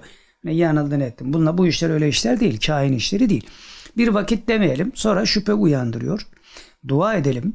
Mevla bu musibeti üzerimizden kaldırsın. İbadetlerimizi daha sağlam, daha dikkatli etmeye çalışalım. Mevla'ya yalvarırken hüsnü niyetimizi korumaya çalışalım. Yani Mevla'ya yalvarmak yetmez. Hüsnü niyetinizi de muhafaza ederek yalvarın diyorlar. En ufak yanlış devam ediyorlar. En ufak yanlış büyük felaketlere sebep oluyor. Dua ederken nefsimizi devreye sokmamaya gayret edin. Dua ederken Allah rızası için dua edin. Nefsiniz karışmasın işe. Filancının Allah belasını versin. Ya Rabbi şundan falan filan. Allah rızası için bunları iste yani. Allah belasını versin de diyebilirsin de yani iman öfkesiyle olsun. Nefsini karıştırma işin içine. Ben diyorum mesela Raspetinin Allah belasını versin. İslahı mümkün değilse. Ama buna nefsim karışırsa olmadı işte. Olmadı. Ben Allah için istiyorum bunu. Ha, o arada yalan mı söylüyorum, doğru mu söylüyorum? O da benim Rabbimle aramdaki mesele. Allah'a kabadayılık olmaz. Allah'a yalan söylenmez. Buna rağmen nefsiyle yapar yine kandırır seni yani. Sen sureti haktan görünüp işini yürütmeye de bakabilirsin. Allah o duruma düşmekten bizleri muhafaza etsin. Evet. Böyle gayret edin diyor. Nefsinizi devreye. Soru şu. Üçüncü aşıları olalım mı? Hani iki aşı olundu. Bir de hiç olmayanlar var. Zaten kimseye olun olmayın demeyin demişlerdi. Karışmayın o işlere. Biz hiç karışmadık zaten. Hala da karışmıyoruz. Ama bir bilgi olarak tabii bunlar sorulmuş. Onun için naklediyoruz. Üçüncü aşıları olalım mı? Cevap şu. Buna biraz daha zaman var bekleyin. Yani birinci, ikinci aşıları olun dedikleri için olduk. Fakat kimseye olun demedik öyle demişlerdi. Bizi ilgilendirmez gerisi. Şöyleydi de böyleydi. Onun için diyorum yani iki tarafında doneleri yüzde yüz doğru. Aşı ol diyenlerin de olma diyenlerin de. Yani oluyorum diyenlerin de olmuyorum diyenlerin de doneleri doğru yüzde yüz öyle görünüyor. Fakat iki tarafında doğru olması mümkün olmadığına göre bir karışıklık var. Bu işin içinden kimse çıkamıyor zaten. Onun için kavga, dövüş, mitingler bilmem neler ortalık karıştı. Biz hiç karışmadık o işlere. Şimdi üçüncü aşıları olalım mı diye sorduğumuzda biraz daha zaman var bekleyin. Tamam inşallah deyip soru mahiyetinde bitirmiştir. Ve 21 Aralık 2021 Mehdi Aleyhisselam'ın tavafı. Mehdi Aleyhisselam'ın tavafı. Bu da ilginç bir konu. Şimdi buraya not düşmemişiz de nasıl anlatacağımızı bakalım becerebilecek miyiz? Şimdi şöyle anlatayım. Okumadan anlatayım. Okursam biraz işler şey yapabilir. Yani değişik anlaşılabilir. Bir seyide bir kadın var. Efendimiz Aleyhisselatü Vesselam soyundan. Bu Mehdi Aleyhisselam'ı Kabe'de rüya değil, zuhurat da değil. Ona göre siz hayal edin. Kabe'de Mehdi Aleyhisselam'ı tavaf ederken görüyor. Yedi kişiyle. O yedi kişiden dört tanesini tanıyor. Fakat öbür üç kişiyi tanıyamıyor. Öbürleri bildiği insanlar olduğu için onları tanıyor. Biri şuydu, biri şuydu, biri şuydu diye şey yapıyor. Sonra bu hadise soruluyor. Sorulunca deniliyor ki cevaben bunu, bu şeyi, bu hadiseyi filancaya anlatın. Bakalım o size ne diyecek. Yani bir başkasına kendileri cevap vermeden bir başkasına havale ediyorlar soru soranı. Onlar da soruyorlar. O kişi de diyor ki evet diyor tam isabet etti diyor. Seyide kadın bu mevzuda tam isabet etti. Söylediği doğrudur diyor. Bu ilk soru sorulana tekrar soruluyor. Sorduk. O kişi de böyle dedi. Tasdik etti. Seyide kadın doğru söylüyor dedi. Tam isabet etmiş dedi. Bu sefer o sorulan kişinin söylediği bu söz üzerine diyorlar ki o da doğru demiş. O da isabet etmiş. Yani Seyide kadının doğru dediğini biri tasdik ediyor. Onu da ilk soru sorulan kişi tasdik ediyor. Doğru demiş, isabet etmiş diyor. Şimdi soru bunların üzerine şöyle geliyor. Madem böyle bir hadise oldu, şöyle bir soru soruluyor. Yani bundan, bu hadiseden Mehdi Aleyhisselam'ın hareket halinde olduğunu anlıyoruz öyle mi? Yani böyle anlayabilir miyiz? Böyle bir sonuç çıkar mı bundan? Cevap şu. Her daim. Her daim. Yani bundan şüpheniz olmasın demektir. Soru şu bunun üzerine. Ne zaman kavuşturur Mevla? Mehdi Aleyhisselam'a ne zaman kavuşturur Mevla? Cevap şu. Mehdi ile alakalı mevzularda tam zaman vermek doğru olmaz. Bu bize yakışmaz. Daha önce de bu minvalde konuşmuşlar, konuşmuşlardı. Bize yakışmaz diyor. Biz zaman veremeyiz. Bunun üzerine soru tamam inşallah dedikten sonra bu diyor bizim sabırsızlığımız. Lakin artık sanki gelmesi çok yaklaşmış gibi herkes ondan bahsediyor. Cevap şu. Herkes ondan bahsedecek. Çünkü herkes bir kurtarıcı bekliyor. Dünyada bir kurtarıcı yok görünürde. Dünya batmış vaziyette. Fiziken de manen de batmış durumda. İşte savaşlar da kapıda. Rusya batıya dalacak, batı Rusya'ya dalacak. Amerika herkes yani şu anda Ukrayna'da işte Putin meydan okumaya başladı zaten. Savaş, savaş, savaş diyorsunuz bize diyor yani. Savaşırız. Hepsi batacak yani o vakit yaklaşıyor inşallah. Evet. herkes ondan herkes ondan bahsedecek çünkü herkes bir kurtarıcı bekliyor. Hristiyan alemi de, Yahudi alemi de, İslam alemi de. Soru şu. Mevla bizleri ona asker etsin inşallah. Cevap mahiyetinde inşallah deniliyor ve bitiyor. 21 Aralık 2021. Rasputin'in akılsızlığı. Şimdi başta bahsetmiştik ya Cumhurbaşkanı'na kafa tutuyor diye. Onunla alakalı bir bölüm. Rasputin Cumhurbaşkanı'na açıktan cephe almaya başladı. Neyine güveniyor? Cevap şu. Akılsızlık ediyor. Zeki ama ahmak. Akılsızlık ediyor. Neden? Nefsani davrandığı için tabi. Soru şu. Kafayı toslayacak herhalde. Öyle midir? Cevap şu. Mevla uyanmakta nasiplenenlerden etsin hepimiz. Yani kimse enayi olmasın. Uyanmak için gayret sarf etsin. Soru şu, amin inşallah dedikten sonra son konuşmalarından birinde üstü kapalı Mehdi'nin geleceğine imada bulundu. Bu yine fikir değiştirip Mehdi'nin gelmesi çok yakındır der mi eskisi gibi? Cevap şu, bırakın onu diyor ne derse desin. Kale almayın yani. O her şey der yani. O manaya göre. Bırakın onu ne derse desin. Biz yolumuza bakalım. Tamam inşallah deyip bitirmişler. Evet 21 Aralık 2021 Cumhurbaşkanı Erdoğan'ın mitingine bombalı saldırı teşebbüsü. Soru şu. Cumhurbaşkanının mitinginde patlatılmak üzere hazırlanan araca monte edilmiş bomba yakalandı. Kimler iş karıştırıyor? Cevap şu. Onun düşmanı çok. Cumhurbaşkanının düşmanı çok. Birçok kişinin işbirliğiyle hazırlanmış plan idi diyorlar. Bunun üzerine bir soru. Allah başarısız kılsın onları inşallah. İçeriden ve dışarıdan ortak bir organizasyon demek bu hadise. Cevap şu karışık. Yani evet bir organizasyon var. Soru şu lakin bir türlü hedeflerine varamıyorlar. Cevap varamayacaklar. Mevla müsaade etmedikçe bu olmayacak. Olmayacak. Soru elhamdülillah. Cevap bazı kullar Mevla'nın hususi koruması altındadır. Onlara kimse bir şey yapamaz.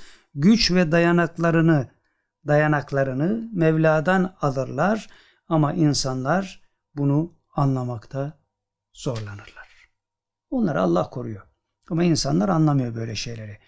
Diyorlar. Soru mahiyetinde elhamdülillah Mevla onu muhafaza etsin inşallah diye bitiriliyor. 21 Aralık 2021 geldik bizim meşhur Hipokrat'a. Hani bizim doktorların yemin ettiği Hipokrat yemini var ya. Ha, o Hipokrat'a geldik. Onunla alakalı Hipokrat. Tıpta adına yemin edilen tabip. Doktor yani. Nasıl biridir? Cevap şu. Sorudan ne anlamak istiyorsunuz? Yani neyini anlamak istiyorsunuz bunu? Tekrar soruluyor. Hipokrat nasıl biri idi? Bahsedildiği gibi büyük bir adam mıdır? Cevap kendi alanında iyi biriydi. Bundan başka bize yarayacak bir şey yok. Kendi alanında bir adamdı yani. Soru şu. Bugün o kadar mühimsenmesi gerekmez yani. Öyle mi? Cevap. Onlar için yani bilime dayalı yaşayanlar için yani bilimi tanrılaştırmış olanlar için mühimsenebilir işleri vardı. Bize yaramaz. İbn Sina Farabi varken yani mesela. Yani lokal olarak istifade edilebilir. Ama ne o yani onun adına yemin etmekler falan filan. Öyle, öyle birisi değil yani. Kendi alanında bir uzmanlık şeyi var tabii ki. Bundan çok daha iyileri de var. Niye onun adına yemin etmiyorsun da? Ama işte kültür emperyalizmi böyle bir şey yani. Her şey onların eline geçince sana da yaptırıyorlar. Evet soru şu. Bu kadar mühimsenecek biri değil. Yani buna cevap bile vermediler yani. Mühimsemediler. Tamam inşallah deyip burayı da bitirmişler. Yine 21 Aralık 2021. Birleşik Arap Emirlikleri biraz hakikat, biraz menfaat. Başlık bu. Soru şu. Birleşik Arap Emirlikleri'nin bize karşı 360 derece dönüşünün sebebi nedir? Bize aşırı düşmandılar. Şimdi yanaşıyorlar. Bunun sebebi ne? Cevap şu. Biraz hakikati görmek, biraz da menfaat. Yani ucundan biraz hakikati görmüşler. Yani Türkiye'si olmaz. Biraz da menfaat meselesi var. İkisi birleşince bize yanaştılar demek. Soru şu. Uyanıyorlar biraz biraz demek ki. Cevap İnşallah diyelim. Yani ne kadar uyanacaklar bakacağız. Yine 21 Aralık 2021.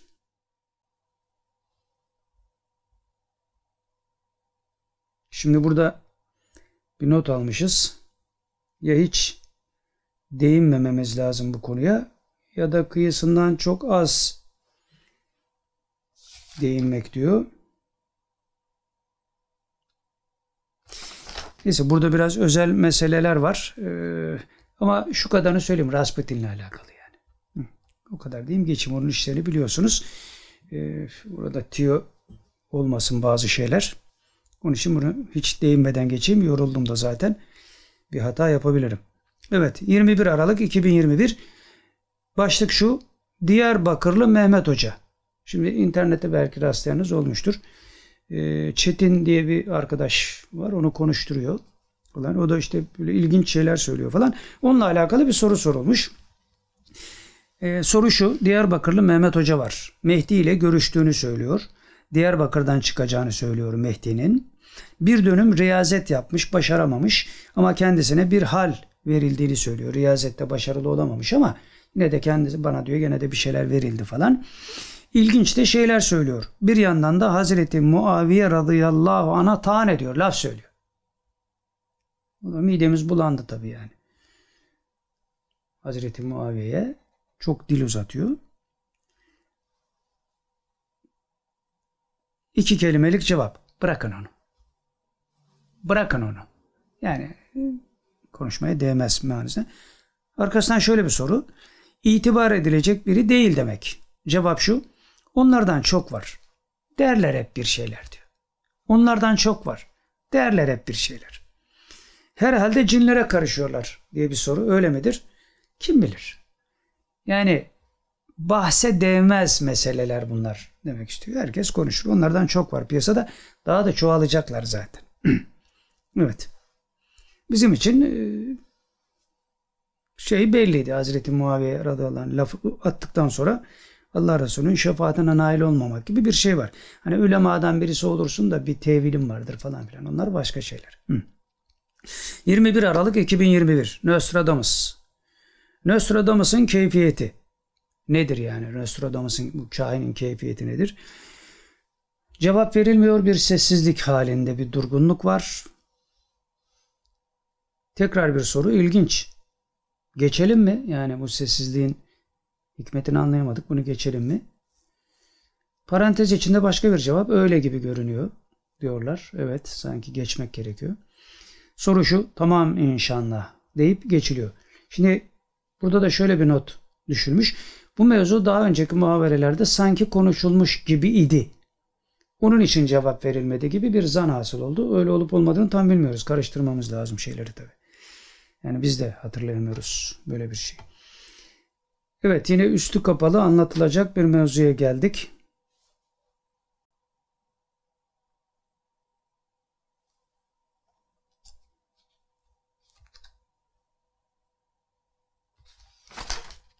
Tamam burayı da geçiyoruz. Ama başlığını söyleyebilirim. Tabutu Sekine ile alakalı.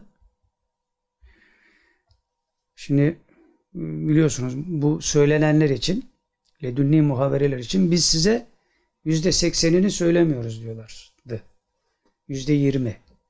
Şimdi o yüzde yirminin de bazı kısımlarını biz söyleyemiyoruz. Düşünün hadiseyi yani. Derinliği düşünün. Neler oluyor. Bu kadara bile insanı coşturmaya yeter de daha neler var neler. Bunları diyorum o üst dil üst mana nispeti içinde insan kurcalamaya başladığında bir takım şeylere vakıf olabilir. Fikir de buradan doğuyor zaten. Yani fikrin içindeki işletici unsur ahlaktır ya. O ahlaka böyle ulaşıyorsun. Dolayısıyla fikrin senin için felsefe değil hikmet oluyor. Hikmet olunca akıldan kalbe intikal etmiş oluyorsun. Kalp hareketlendiğinde beden canlanıyor, ruh da canlanıyor. O zaman başka bir aleme bakar gibi yaşıyorsun. Fakat sen öyle yaşamaya başlayınca da millet de sana başka bir alemdeki insan gözüyle bakıyor. Orada da bir karışıklık oluyor tabii. Her dönemde de olmuştur bunlar. Hani işte kabul edeyim mi etmeyeyim mi falan filan. Şimdi burada Nazım Kıbrıs Hazretleri ile alakalı bir şey var. Orada bu kabul etsinler, etmesinler, ederler mi, etmezler miye dair güzel bir misal var. Şimdi de ona geldik zaten bak. Ben ileride zannediyordum ama burada 21 Aralık 2021 Nazım Kıbrisi Hazretleri ve Papa. Soru şu. Kıbrisi Hazretlerine Papa ile görüştüğü için ajan imasında bulunanlar var. Neden görüştü Papa ile? Yani böyle bir riske niye girdi? Belli ki birileri bir şey söyleyecekti yani. Bak işte Papa ile kimse görüşemiyor. Şimdi birisi diyor ki mesela dünyada diyor Papa ile görüşen tek kişi kimdir diyor mesela. Oradan anlayacaksın diyor yani İngiliz ajanı. Şimdi İngiltere'de kalmış, Amerika'da kalmış falan filan. E, Papa ile de görüşmüş olduğuna göre falan falan diye öyle bir imada bulunuyor birileri. E, çok insan da söylüyor zaten öyledir diye. Şimdi burada da o soru sorulmuş. Kıbrıs Hazretlerine Papa ile görüştüğü için ajan imasında bulunanlar var. Neden görüştü Papa ile? Cevap şu. Onu imana davet etti. Bunu kimse bilmiyor. Papayı imana davet etti. Nasıl bir davetti onu bilemiyoruz. Burada manen bir tarzık vardı demek. Soru şu. Faydası oldu mu peki papaya? Olmadı diyorlar. Cevap olmadı. Soru şu. Neden? Cevap kendi dininde kaim idi papa. Yani kendi dinine sağlam bağlıydı. Onun için Kıbrıs Hazretleri tesir edemedi ona. Soru şu. Kıbrıs Hazretleri böyle riskli bir işe neden girdi? Belli ki insanlar konuşacaklar, bir şeyler diyecekler. Ajanlık isnat edecekler falan filan. Gerçi bugün öyle salak tipler var. Mevlana Hazretlerine de ajan diyorlar. ya dünya hakikaten bir şeye döndü yani. Hani komedi oynanan bir tiyatro sahnesi. Böyle garip bir şey yani. Evet niye böyle bir riskli işe girdi? Cevap şu. O korkusuz idi. Kıbrıs Hazretleri için diyorlar. O korkusuz idi. Ona Allah bilsin yeterdi. Yani Allah'ın bilmesi yeterdi. Kimseye izahat vermezdi. Öyle birisi Nazım Kıbrıs Hazretleri. Şimdi temin diyoruz ya inandı inanmadı ledünni maverele falan. Öyle davranmak zorundayız. Biz elçi olarak davranmak zorundayız tabi. Hakikatiyle öyle davranıyor. Biz de onları taklit ettiğimiz için rahat davranıyoruz. Yoksa bunlar abuk subuk şeyler yani görüntüde. Evet o korkusuz idi. Ona Allah bilsin yeterdi. Kimseye izahat vermezdi. Soru şu. Elhamdülillah dedikten sonra onu çok seviyoruz. Soru böyle. Cevap şöyle geliyor. Biz de seviyoruz. Biz de seviyoruz. Soru şu. Şu anki tasarrufu nasıldır? Müridanına ve Müslümanlara ilgisi nasıldır? Berzahtan yani. Cevap şu. Durumlar şu anda kendi halindedir ama bir hal olur da müdahale lazım olursa derhal müdahale eder. Kıbrıs Hazretleri. Yani her şey yerli yerinde. Mana aleminde, berzakta, dünyada şu anda iyi bir gidişat var. Yani o alemde. Küfrün gırtlağına çökmüşler çünkü. He. Güzel gidiyor. Eğer ekstra bir durum olursa ümmetle alakalı, müridan taifesiyle alakalı müdahale eder diyor. Soru mahiyetinde elhamdülillah deyip bitirmişler. Evet 21 Aralık 2021. Libya'da durum. Soru şu. Libya'da seçim sebebiyle karışıklık var. Ne olur durum? Cevap şu. Bir netlik yok. Şu anda bir netlik yok diyor. Soru şu. Yani her şey olabilir. Öyle mi? Cevap bekleyip göreceğiz. Soru mahiyetinde Mevla İslam'ın lehine sonuçlandırsın inşallah. Cevap da amin olarak geliyor. Yine 21 Aralık 2021. Berbat Kraliyet ailesi ve Lady Diana'nın ölümü. Soru şu. İngiltere Prensi Diana'nın ölümü hala vuzuha kavuşturulamadı. Yani açığa çıkarılamadı. Kimlerin parmağı vardı bu işte?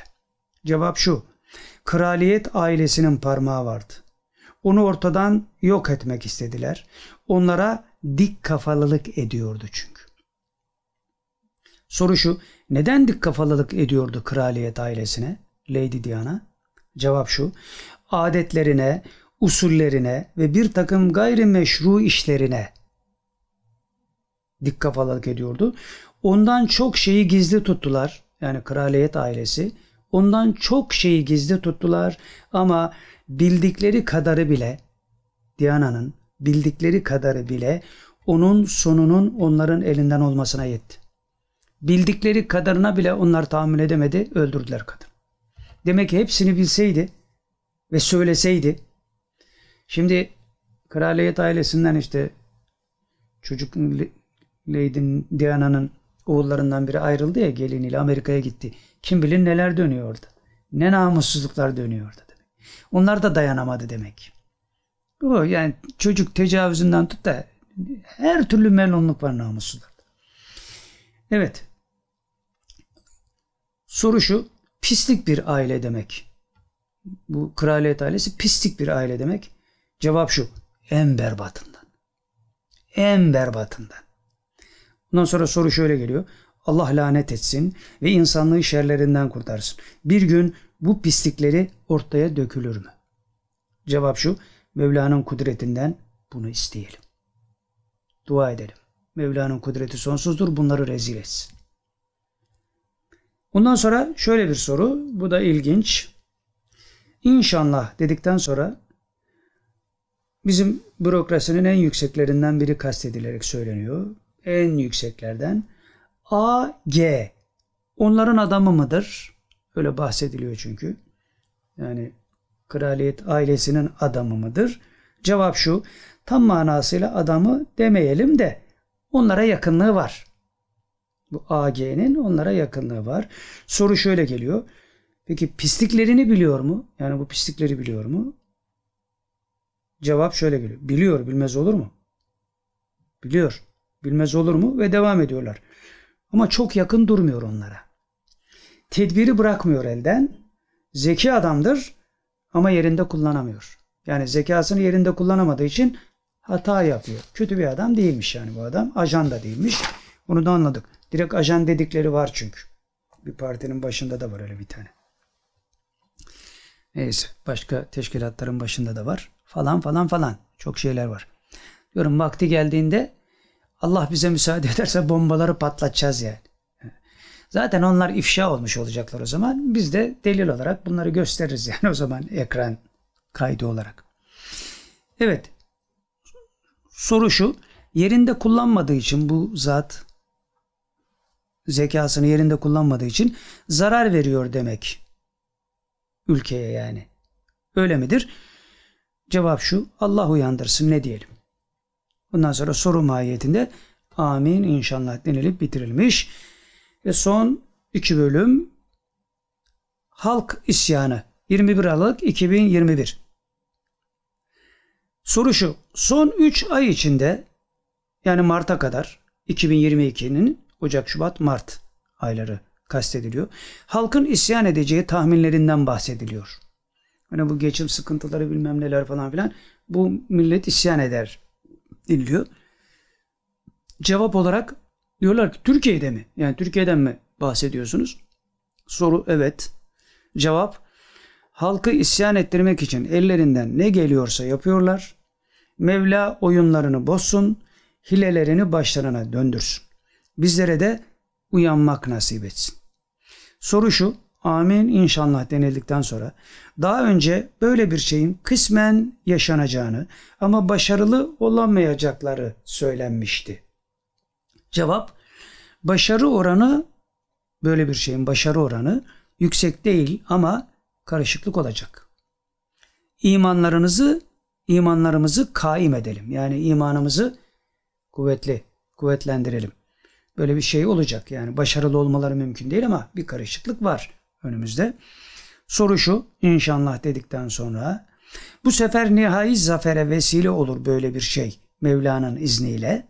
Cevap Mevla büyüktür. Takdir ederse olur. Soru mahiyetinde inşallah diye bitirilmiş ve son maddeye geldik. Yine 21 Aralık 2021. Müsaade olursa verilecek müjdeler. Başlık bu. Müsaade olursa verilecek müjdeler. Soru şu. Filancı muhavereyi ertelerken daha önce ertelenmiş muhavereler var. Yani gecikmenin sebeplerinden biri de bu. Başta hani kendimizi acındırmıştık ya hasta olduk falan filan. Bir de bu da var yani. Muhavereyi ertelerken işimiz var. Güzel şeyler olacak mealinde söylenmişti.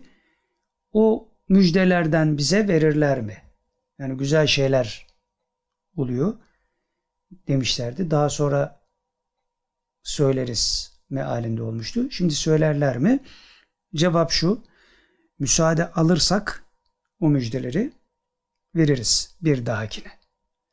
Eğer bize de müsaade ederlerse biz de size söyleriz diyorlar. Bir dahaki şeyde söylenirse artık onlara biz de size söyleyeceğiz. İşte bu arada temin söylediğim şeyi de hatırlatalım. Bize söylenenler söylenmesi gerekenin yüzde biri bile değil demişlerdi biz. Yüzde yirmi demiştik değil mi? Yanlış demiş.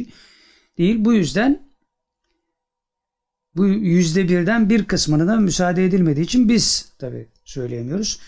Durumu buna göre değerlendirmek lazım. Şimdi sohbet bitti ama ben şimdi size bir beş dakikalık zannediyorum bir şey dinletmek istiyorum. Fakat bunu dinlerken bütün şu anda ne kadar oldu sohbet? 3 saat oldu. Bak. Bütün bu 3 saati unutun. Hepsini unutun. Tabi dinleyin de e, unutun derken bir teşbih yapıyorum. Hepsini unutun. Burada bir kişi konuşuyor. Onu rica ediyorum kulağınızda değil. Kulağınızda dinlerseniz olmayacak çünkü. Ben dinledim olmadı. Kalbinizle dinlemeye gayret edin. Hayatta ne kadar probleminiz varsa eğer yüzde onunu idrak ederseniz bu konuşmanın hepsi gidecek garanti veriyorum. Hepsi gidecek garanti veriyorum diyorum. Böyle bir konu. Kim konuşuyor? Şimdi bir ninemizi dinleyeceğiz. Göreceksiniz ne diyor. Erzurumlu bir nine.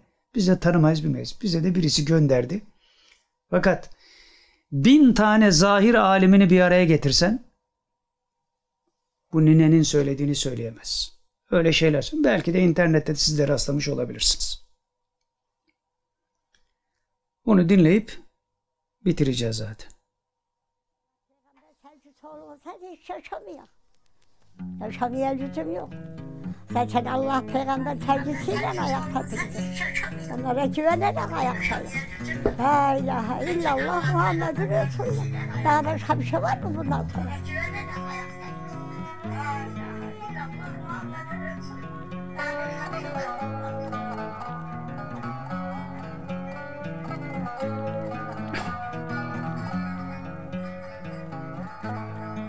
Ben Erzurum doğumluyum. İlkokul okudum Erzurum'da. Büyüdüm, ailemi tanıdım. Annem Erzurumlu Kümbetli Hoca. Dayılarım Hüseyin Avni Ulaş, Erzurum milletvekiliyim. Atatürk'ten evvel. Kalktım onların arasında büyüdüm. Elhamdülillah. Müslümanırdım, Müslüman doğdum. Müslüman büyüdüm. La ilahe illallah Muhammedun Resulullah.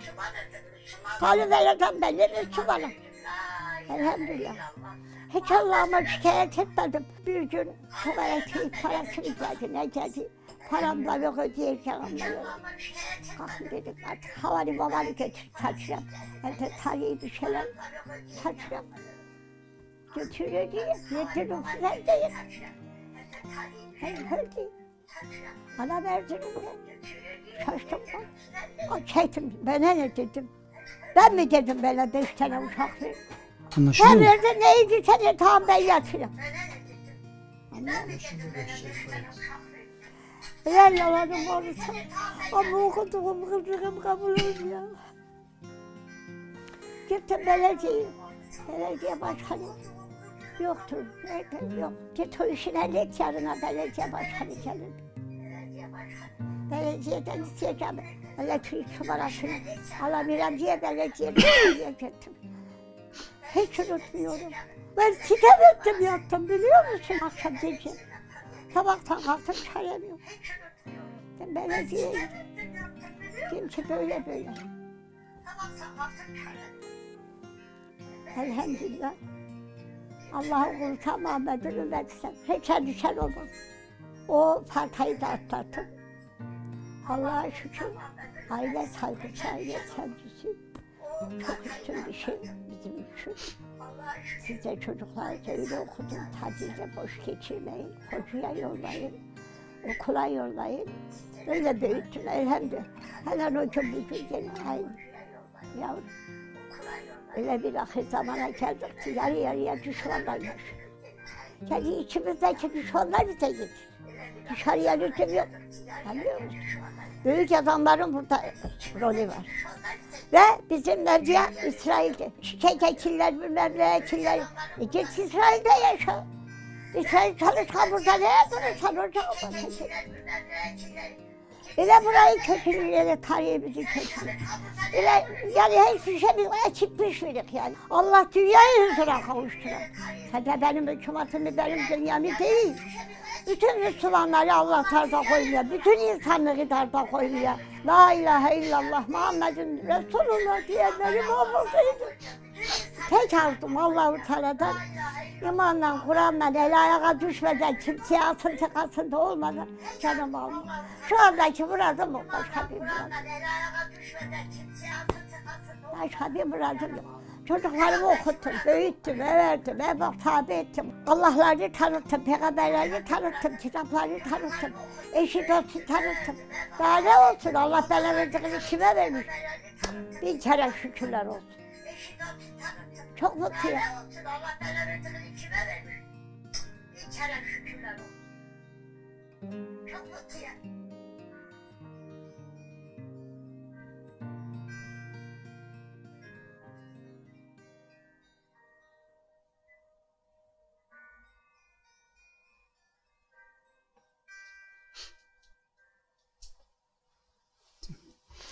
Evet, bu ninenin sözü üzerine söz olmaz. İlâ şerefin nebi ve âli ve ashabi ve ikvani ve ehvâti ve akrabai ve ümmâti ve meşayihin el Fatiha.